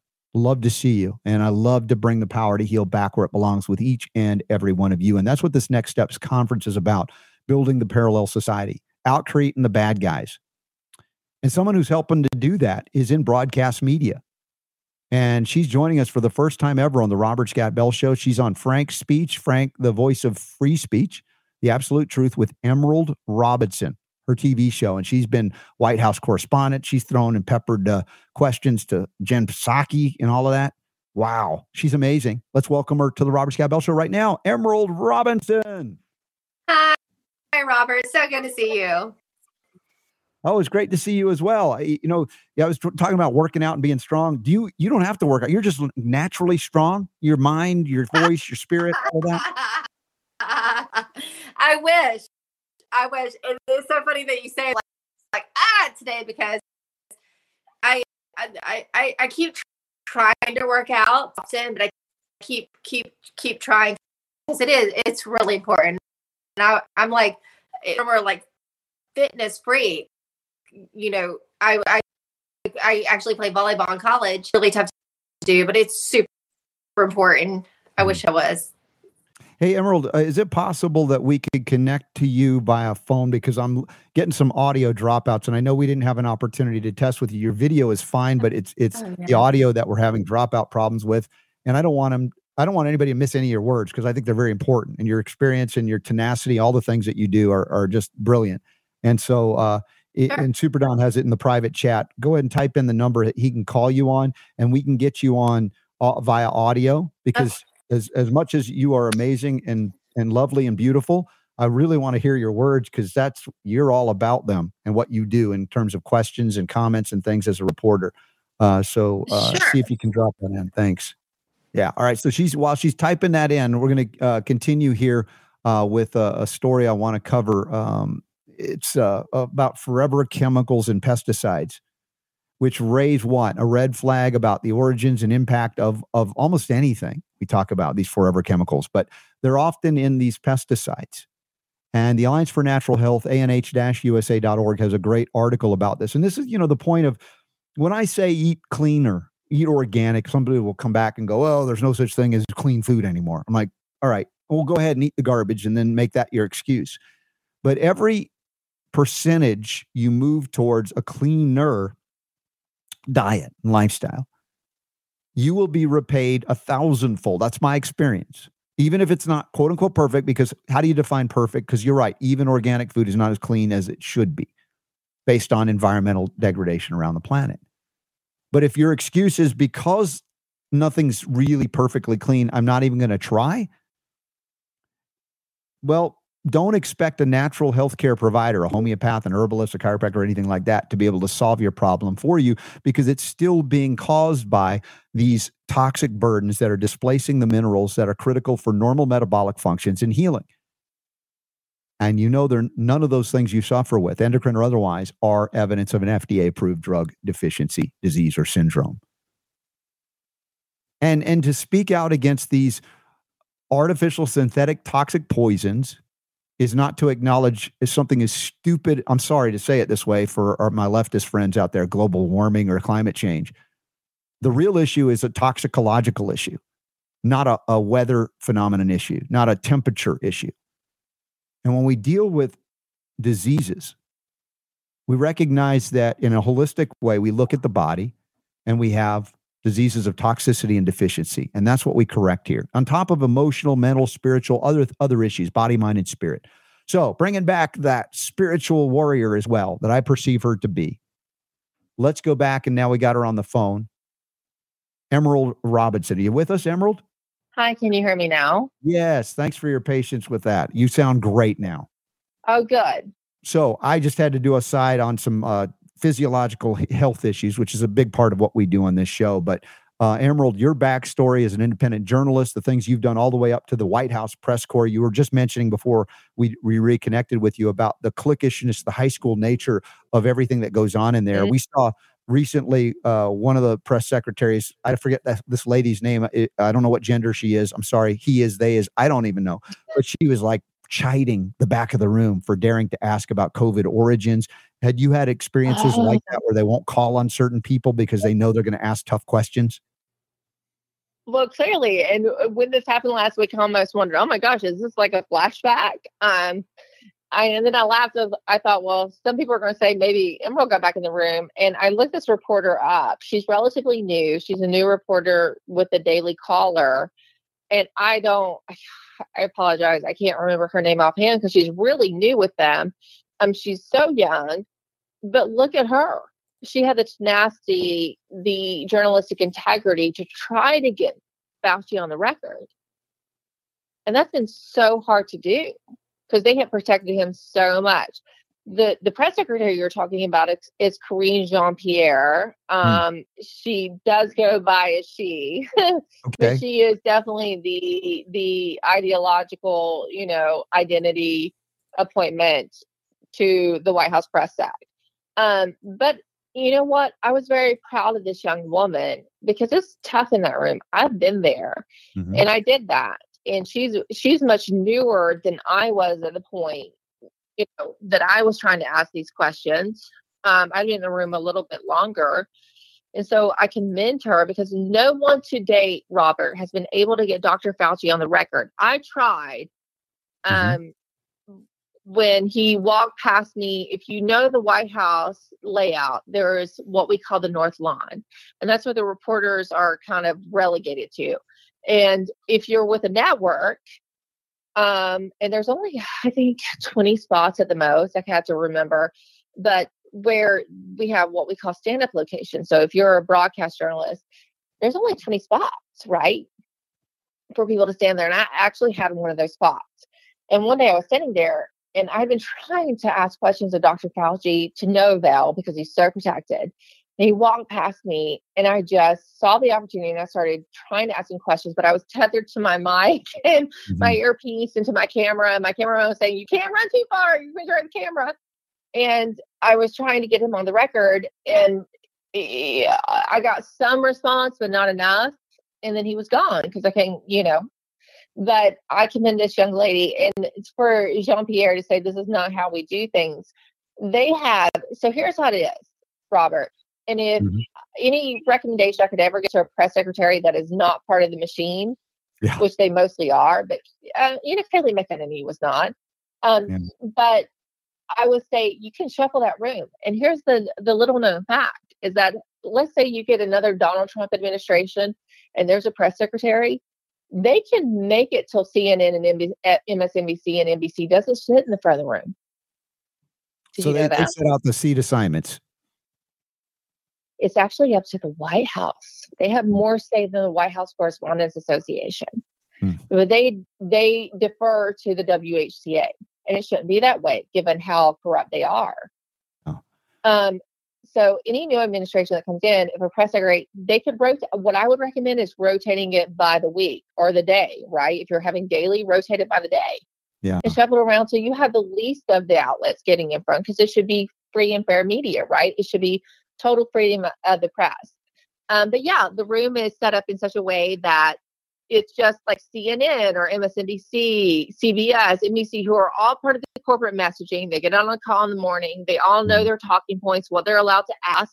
And uh, how many times have you heard a press conference when there's really pressing matters and every person in the front two rows asks the same question, hmm just in a slightly different way?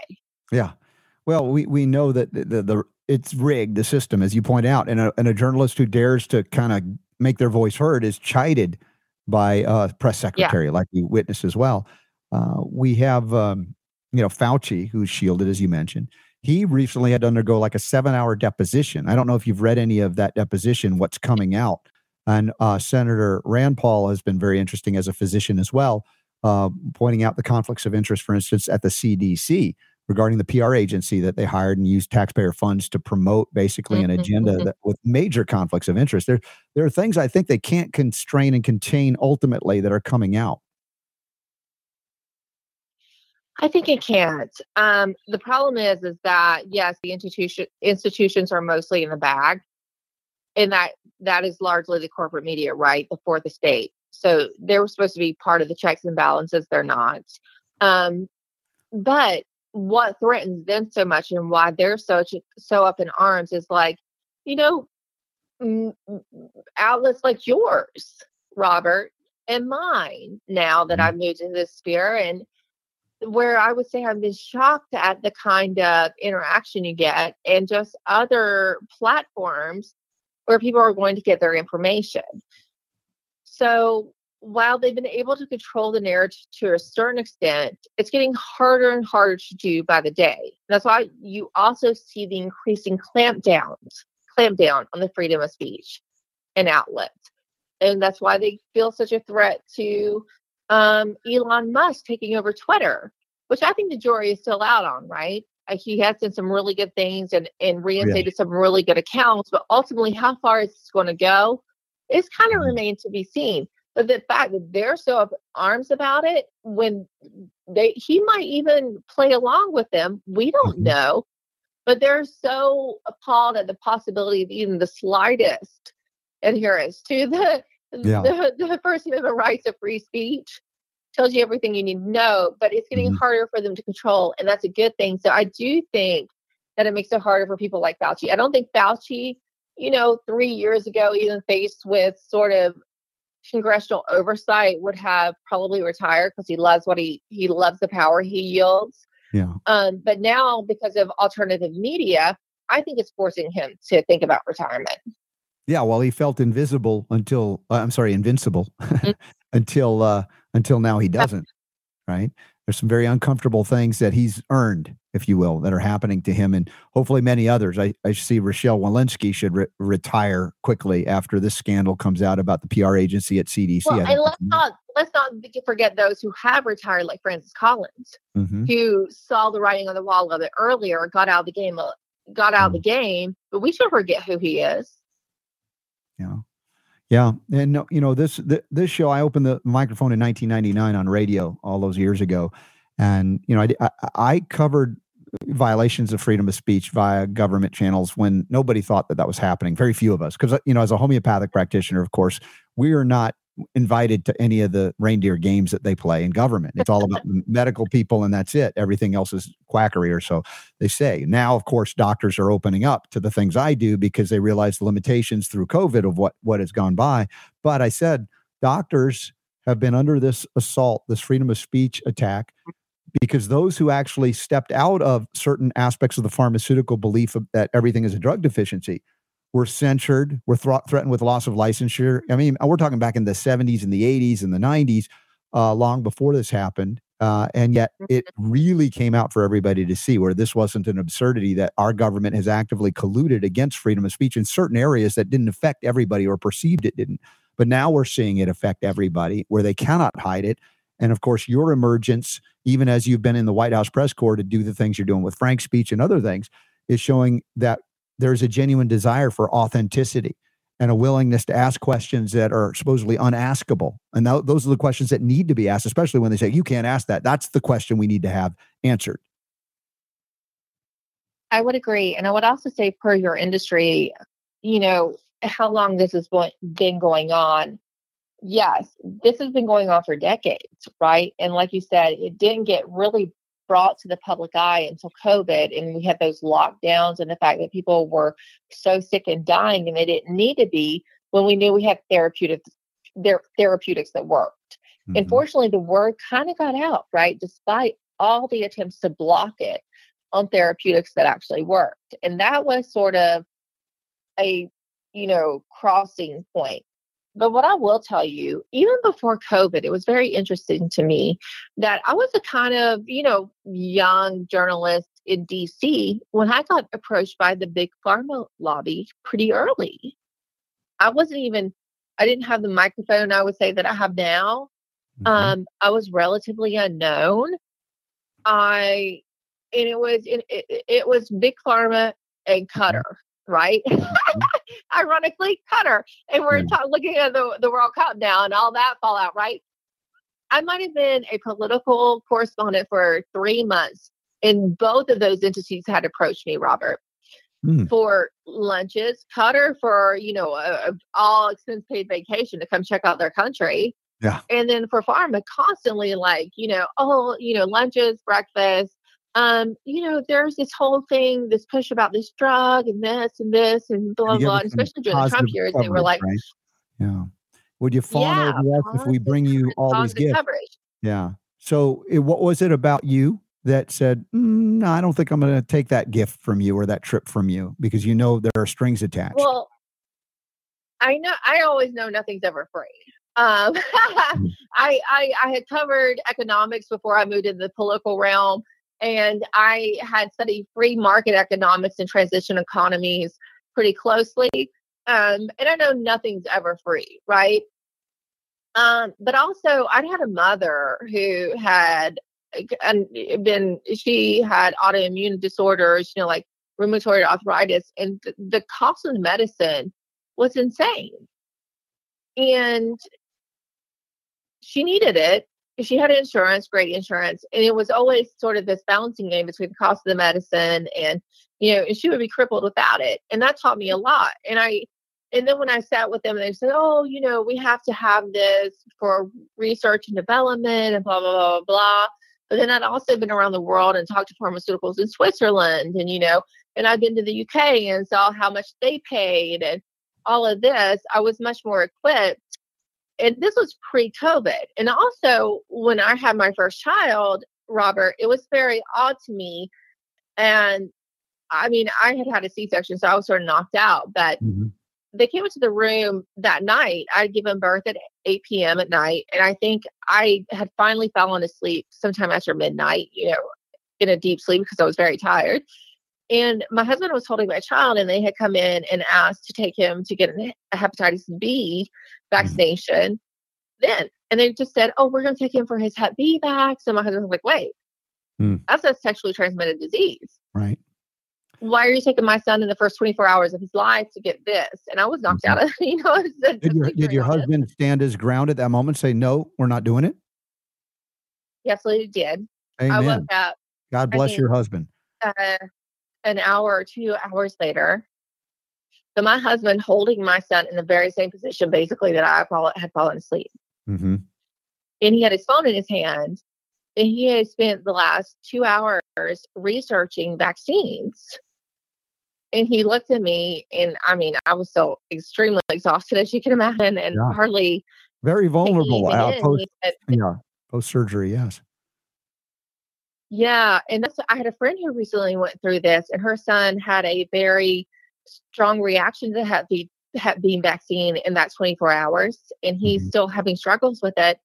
And she said, "You know, I was out of it, and they took my child, and she's very upset about it." Yeah. And my husband researched, and from then on, we took a different path.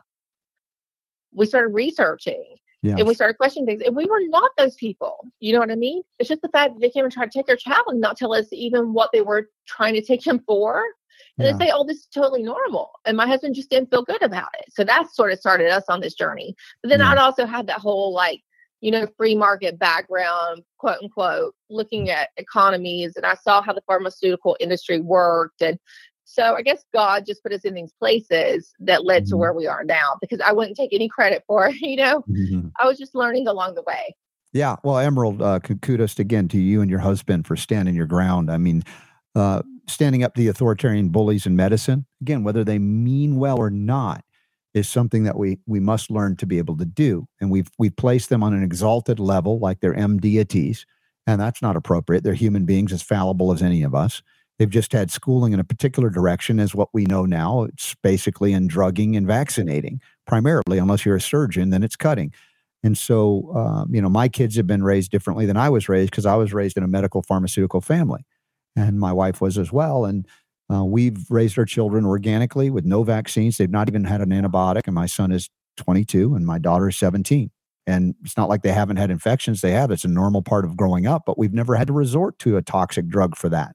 And that is something that I think most doctors, if they admit it, honestly would say, well, I wish we could use less or not at all. It's not like they want to, but the fact is their training limits them. And if they start to go this direction, as we've seen in COVID, um, the Peter McCulloughs of the world, some of the top flight doctors on the planet are attacked viciously. And, and, you know, they try to convince you, well, these are not real doctors anymore. Somehow they, you know, they've lost their way.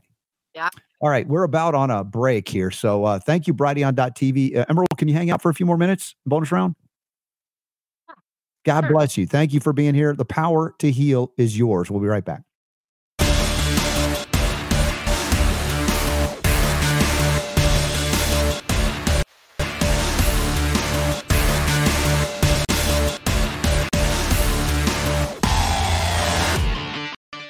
All right, let's start the bonus round. I, I normally don't hold guests over into it, but I, I thank you, Emerald, for hanging in because I, I felt like we were hardly getting warmed up, and I lost track of time uh, with our simulcast. But uh, Emerald, again, uh, having reporters, investigative journalists. I mean, this is a part of, you know, why did I decide as a, a natural medicine guy to go into the broadcast media? And I felt like, well, I knew none of this growing up, you know, in, in America. I'm like, I've got to tell my fellow Americans what they missed and how important this is for their very lives, much less their health. And you know, it's converged in in a COVID crazy few years where I said, you know, our one of our greatest vulnerabilities is our fear of germs, and yet, you know, what I learned in natural medicine is like germs aren't really even the cause of disease. We got to have a strong immune system. Here's what you do. Here's what you don't do. And yet, to say those things is heresy, which means our country has a state sanctioned religion in violation of the First Amendment, and it's not Christianity or Judaism. It's the Church of Pharmaceutical Mysticism. Mm-hmm. You know, mm-hmm. here we've seen it play out. People have more cult like, religious like devotion to medicine than they do just about anything else. No, I think you're right. But it makes sense, right? Because there's a lot of things that will move people, but there's nothing that will move people like fear. Mhm. And if there is a fear of sometimes it's not them getting sick, but their loved ones getting sick, and them being the cause of them getting sick, which is what COVID played on. And I will also say that they played well into parent guilt over the years and this is what we experienced when we were trying to make our own independent decisions for our children is that, oh, you're a bad parent if you don't do this. Why wouldn't you do this? All the parents are doing this. And so, whether a parent has instinctive reservations, which most parents do, right? Because there's Mm-hmm. instinct as a parent, you kind of feel inherently when something is not right for your child. And this is not speaking as a reporter, this is speaking as a person. And yet, what I experience is that they try to make ridic- ridicule you for that and Yeah. use the expertise label to say, you don't know what you're talking about. We do, and give you that guilt. So I think it's important for other people to hear, for parents to hear from medical professionals like yourself. Also, people like me who are researchers. You know, I'm not a medical professional, but what I do all day is research, right? Yeah. And you This can ask what I went through um, my whole experience. Amazing questions that bring people to thought forms that, of course, violate certain edicts and limitations because there's an agenda. And that's what the fourth estate in medicine, in media, I shall say, was supposed to be. And it became part of the establishment uh, outside of the renegades and heroes. I, you know, I'd say in media that are actually investigative journalists that are willing to risk it all to, you know, to get to the story, the bottom line. What is the cause here? What's really going on? And so again, that tenacity that you've shown is, you know, it's it's quite astonishing. I wish it were the norm, but in in journalism, it's the rarity. You know, that's why I appreciate what you're doing. I'm glad to have you on the show today. Well, thank you. What does concern me though is that there's still there's been an awakening, but there's such an adherence to the experts, right? The quote Yep. unquote experts. Yes. And I experienced that even in my own family. And it's kind of hard to watch because people are afraid to ask questions for themselves. And I will tell every person listening, you kind of know what's best for you. You feel it in your heart. You have your own discernment. You have logic. We look at people in Congress and sometimes you think, oh, well, they're there, so they must know better. One thing I learned from being in Washington, D.C., Robert, is they don't know better. Oh, they They don't. don't know better.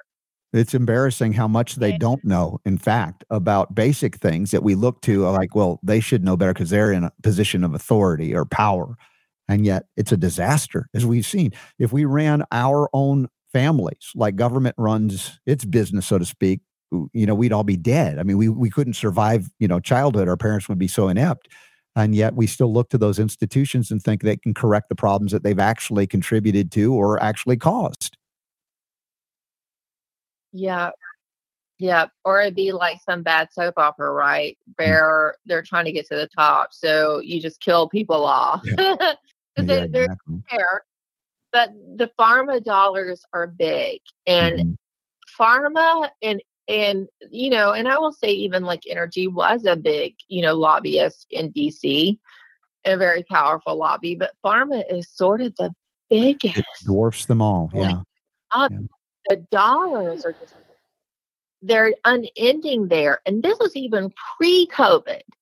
Pre-COVID.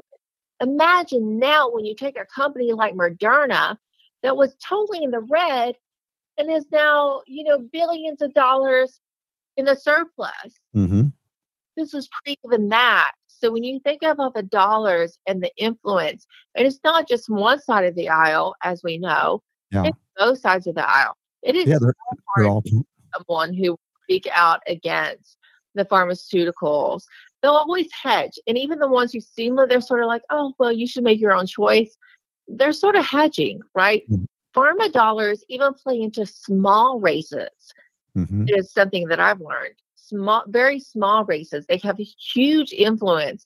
And everyone, I just wish everyone knew that as they were trying to filter the information that they're receiving from Mhm. different outlets on a daily basis. So, Emerald, speaking of different outlets, for those that are new to you that don't know about you yet on the Robert Scott Bell Show audience, how do they watch you regularly? How often do you do a show? Where is it at? That kind of thing, so people can follow you. Well, sure. I do a daily show on Frank Speech, and you can find it at frankspeech.com. You can also download it for your Roku device or on Apple TV. There's a Frank Speech app. I broadcast daily at noon. There's a replay, that's Eastern time. There's a replay at 4 p.m. Eastern. But also, um, I would say I like people to see what I'm talking about and be able to go and do their own research. That's something that I learned. I think is very important, and so I I put a lot of my research on my Substack, and that is Emerald D as in dog, D as in boy three dot Substack Mhm. dot com, and I put out something there every day or every other day. And then you can follow me on Gettr or Truth Social. I'm still not back on Twitter, Yeah. um, but Gettr and Truth Social. But I think Substack is a great place and Frank Speech to follow me. Excellent. Well, uh, we've been banned on tw- uh, Twitter for a time, and then we're back, and um, we're banned on Okay. uh, You- YouTube and Spotify. They don't like us, uh, but everywhere else we, we still have access, thankfully. But we don't count on it. That's why we just let it out wherever it can get to. So emeralddb3.substack.com, and Super Don has linked that in the show notes today at robertscottbell.com. Um, Emerald, how old are your kids now, or do you just have one? Oh, I have two. They're Okay. two and six. And so Wow. I'm in that stage with my two year old where she's just, she is, uh, ex, uh, you know, ex, she's exhibiting her own personality. She is Yeah. very, she did, she did the two year old tantrums that I didn't have with my six year old. So it's, it's quite fun. Yeah, I like to say that we could learn a lot from our two year olds as adult Americans and learn to say no and mean it, uh, especially when it comes to authoritarians in government and media and medicine. oh, totally. That's a good way to put it. I'll think Yeah. about that when she starts one to. Yes, yeah. So anyway, I've got yeah, again a lot of folks I'd love to connect you with, but if if I can do anything on on this end for you, help you keep those kids well, just reach out anytime. And uh, again, appreciate what you're doing. We need more uh, more people like yourself in in media uh, to hold their feet to the fire and not cower in fear to authority. Uh, that is, to me, one of the greatest things that we have in the origin of America is that we took on the ultimate authority on a planetary system wide scale and said, uh uh no more. We're going our own way. And now many Americans are fighting to, you know, have a system worse than what we uh, uh, left, you know, the Crown of England way back when. So uh, we need more people that are living examples like yourself. I think we're getting there. Um, I have hope, and I appreciate what you do, Doc, uh, Robert. Thank you so much. Yeah, great. Well, thanks for hanging in there for a little bit of bonus round so we get a little bit more of the, the story behind what you're doing and why. And now everybody knows how to follow you and, and watch you. And again, anything else you want to break uh, here, let me know. We'll do it and uh, we'll stay in touch if, if you don't mind. Sounds great. Thank you. All right, Emerald Robinson, the absolute truth with Emerald Robinson. Again, at Frank's speech, he's got our Substack. We've got our linked in the show notes at robertscottbell.com. Thank you, Emerald. And uh, thank you all for being here. We've got a little bit more uh, time in the bonus round with Super Don. We'll just see if we can connect on on that and chat, see what's in the chat room as well.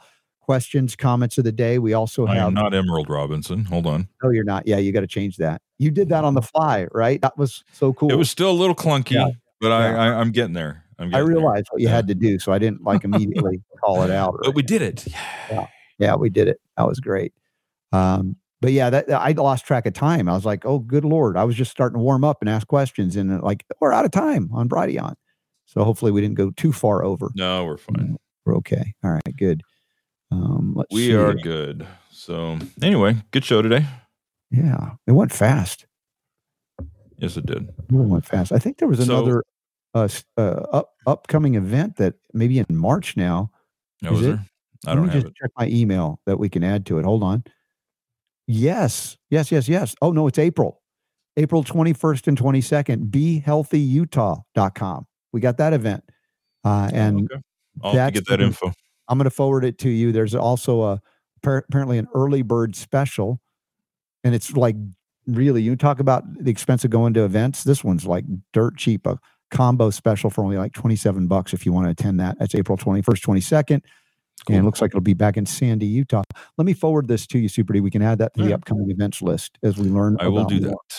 Just let me get that in there to you. And there it goes. All right. So what else did we miss? Any comments, questions, anything else? I'm Announcements? just going to go over this one last time because I want to make sure people. I, I just I was too Show it. Yeah, show it too. Yeah. scrambled uh, trying to trying to do it earlier. But there's the uh, the the new banner for the new Tuttle Twins uh, special that's going on today for Cyber. Uh, no, excuse me, Cyber Monday. Monday? Cyber Monday today. So that's fifty percent off of the free market principles curriculum. Mhm.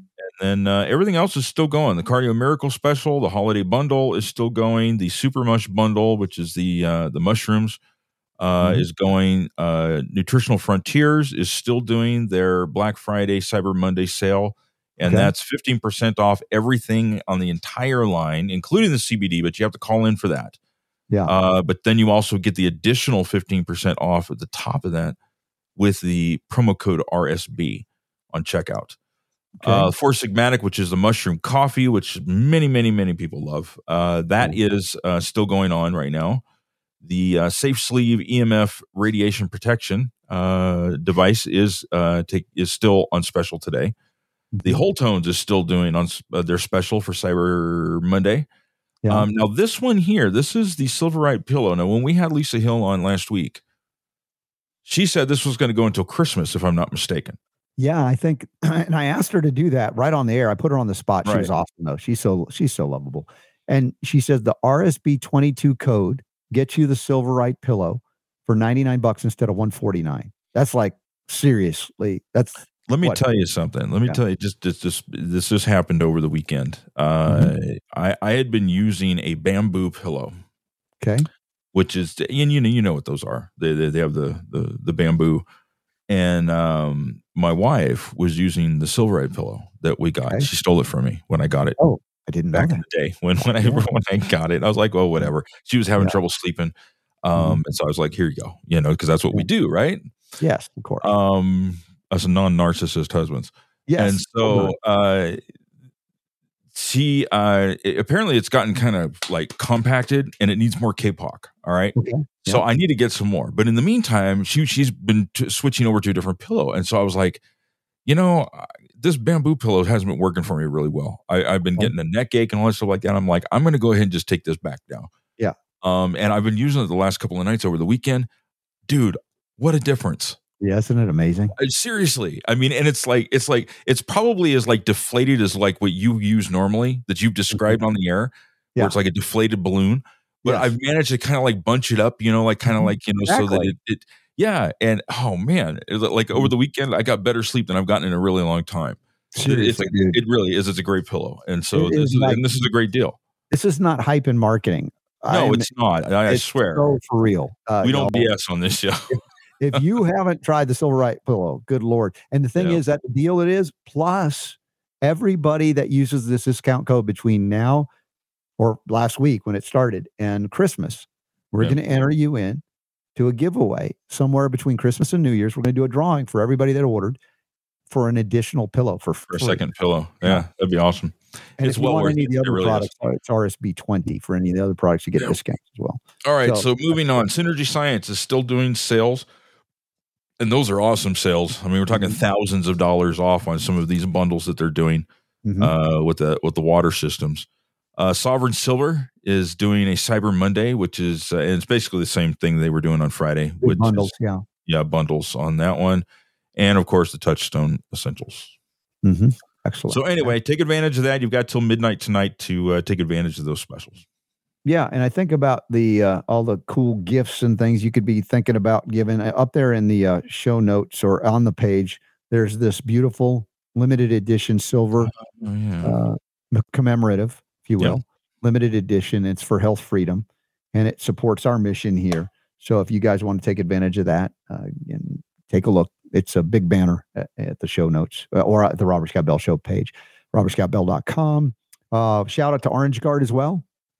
Even in the winter, you guys need some d-limonene to keep the uh, the pests away indoors primarily, and it's uh, something that you can get at orangeguard.com or your local um, Ace Hardware or Whole Foods or just direct orangeguard.com. Maybe if it's on Amazon, uh, that could be the case.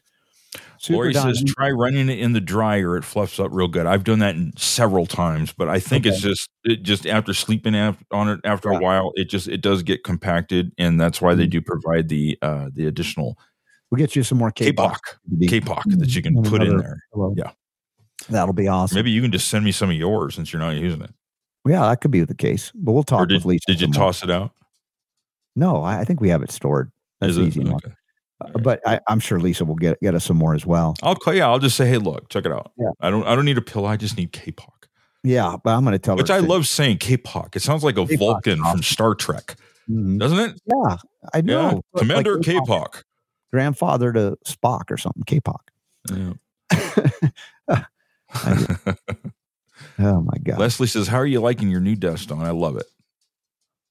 Yeah, the stand up is awesome. It looks I great on do. you. I, I, I love it. Now I'm still getting used to it, and I've been Yeah. shopping around trying to find a good stool Yeah. that I can use for the uh for that. I was just, in fact, I was just talking with somebody just a few minutes ago on on Facebook Marketplace yeah. that had one that's two feet tall, and I'm like, I don't think that's It's tall enough. tall enough. No, no. I, it's got to be taller than two feet. Yeah. but uh, I'm looking for a stool that I can I can kind of relax on because the the lower back and the feet are not used to it yet. But The, I'm the other enjoying it. thing is, um, you know, the fact that you can stand up is partly due or significantly due to donations. Is it not? yes, indeed. That allowed us to to be able to get you some things, including the hmm you know the RodeCaster Pro, and also it's funny you sent me something this morning, and you know we have some donations that you guys have thrown our, our way to get things, get us up to speed on technology.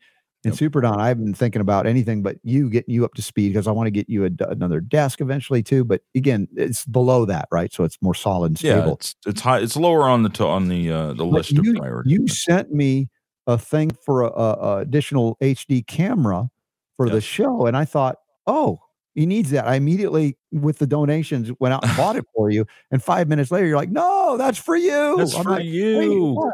What?" And the So- reason it's for you is because uh, I don't know. It was a few months ago we were talking about uh, adding a uh, different element to the show because when you had I forget where you were. Mhm.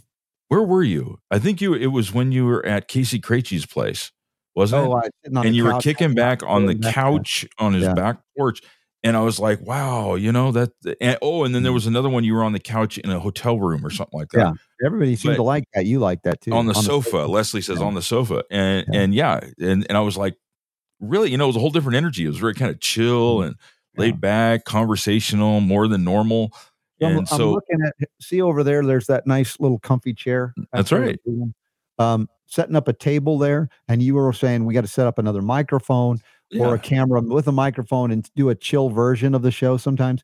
yeah, and- or the and in the bonus round, you go kick back Right. in the recliner, and we just just kind of have a, a little chat. You know, I Yeah, so that's Yeah. kind of cool. I like that idea a lot. And so I wasn't thinking about it when you said you put this on the list, and like no, so I had to correct it, and they're, they're going to ship it in. So yeah, we'll be one step closer to doing the the the chill Scott Bell show. So the Robert right. Scott Bell show. Yeah. See what happens. So anyway, thank you all for uh, that. I was just thinking I sent you that desk potentially. Uh, You put that on the wish list if you want, uh, as long as it's available. Anyway, that was a good deal. But there's some stuff you can get factory seconds or returns and stuff. We we tend to like to buy stuff. You know, we don't have to have it shiny and new. We want it to be more Mm-mm. functional. just functional. Yeah. Yeah. So thank you for Leslie Leslie says you could be like Mr. Rogers when you go. We'd have to come up with a theme song as you as you're walking over to the the chair. It's Probably a more like day in the Rob. neighborhood. You can flip your sneaker up in the air and catch it and put it on your foot and change your sweater. I tend No? to like the Mr. Robinson's neighborhood a little better, but you know, Yes, remember that. I do. That was Okay. uh, Eddie Murphy, Eddie wasn't Murphy, Yeah. it? Yeah. Fireside chat. Mhm. Murdoch says yes. Yeah, very good. How's it So, going, Murdoch? Let's yeah. see what else is going on in the chat room there. Um,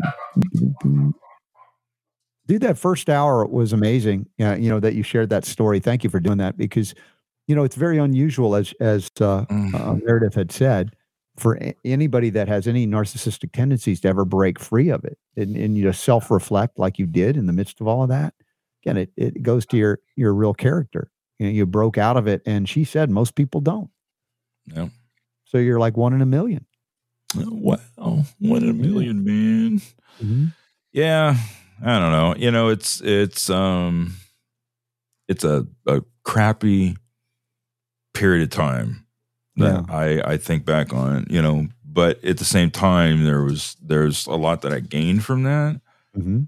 And one of those things is to be able to talk about it, you know, because it's you know, on the one hand, you're just like, I don't want to even think about that. You know, that that was Yeah. just like, you know, but but you know, it's like it was it, it it was a um a good bad experience, if that makes sense, right? Mm-hmm. Well, you know, it's it was indelible and, and it marked into your DNA what you don't want to do or be. So from that perspective, you're grateful for it. But yeah, you look back and you cringe and go, "Oh, wow." Well, and I, you know, it's important to me in Mhm. this conversation that was being had today Mhm. uh, to recognize because if you if you recall, you know, before we went on air, we were chatting with with Meredith. Yeah. And I asked her the question. I was just like, so so your your your your a calling in life is to help people that have been a victim Mhm. of a narcissistic partner. Mm-hmm. She says yes. And I said, okay, so what do you do to help the narcissist? And she said 'Cause basically to- they're they're beyond nothing. help. No, no, nothing. We, you, you, you can't. And I was just like, to me, it's like, I get it. I understand what she's saying.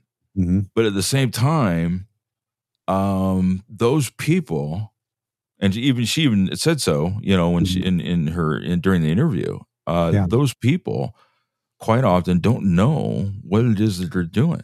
They don't realize what it is that they're doing. And Yeah. so, having been somebody that kind of figured that out on my own, and you know, understand, I I wasn't a, an axe murderer or something. I just Mhm. I just really had some some serious character flaws. Okay, Yeah. uh, and I and I I didn't know. I didn't realize it. You know, um, and so those you know those people out there that that are doing those things, it doesn't. I'm not condoning what it is that they're doing uh, by Mhm. any stretch of the Yeah. imagination, but at the same time, they're also human beings too, and they need help. And Right. so it's like I, I was just I asked her. I said, "So what? You know?" And, and Mm. she, you know, she said nothing. But you know, there has to be something out there that at least that, that you know is, is there for for people like that to uh, to help them out because they do need it. Now, granted, again, Yeah. if they don't want it, Yeah. you can't force them to, right? Well, and here- and somebody who's question I have for you on that front. How many people with narcissistic tendencies or full on narcissists have you ever met like yourself that broke free of it? Have you do you know anybody by name? personally, Yeah. no, Yeah.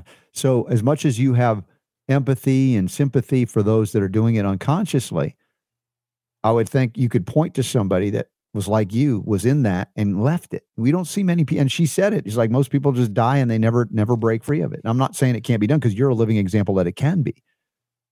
But uh, does anybody else know of someone that broke free of it like Super Don? That's a that's an interesting question. That could be a poll question. I mean there has to be. I mean, there's yeah, Yeah, I mean, of all the humanity, I'm sure, but where are they? Does anybody else know of someone?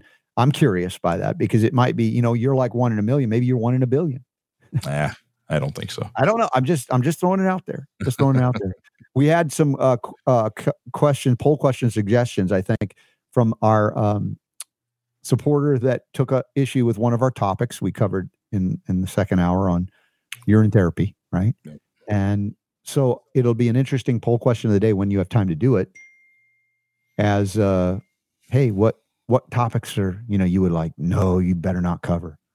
That'd be an interesting response from our audience. See what that would be. Okay, well Or maybe I'll do that. Maybe I'll do that you can't come tomorrow. it. Yeah. Anyway, so you've got to work on the newsletter, right, to get out for today. And I'm gonna get uploaded. Yeah, I mean it's pretty much done. I just need to send Okay. it out. So I think I've already got a different poll question on there for today. But Okay. My daughter Um, just texted me. I got to go get her at school. okay, So, we've got a uh, phone call here in forty Top of the hour. minutes. Okay. Yeah. So so I'll be ready for that. okay, well, guys, geez, happy Monday. Thank you guys, for tuning in. Thanks for having a great time with us. I had a great time with you. And go Niners, Super Don, your team won again. Yeah, they won. They're doing good. They're they're they're leading in um I have no team anymore. in their division. Oh well, you can always you can always root for the uh, I will adopt the Super Don team. the Detroit Lions or something. Yeah. No.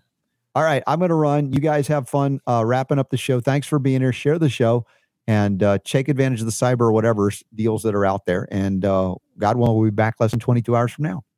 All right. Talk to you guys tomorrow.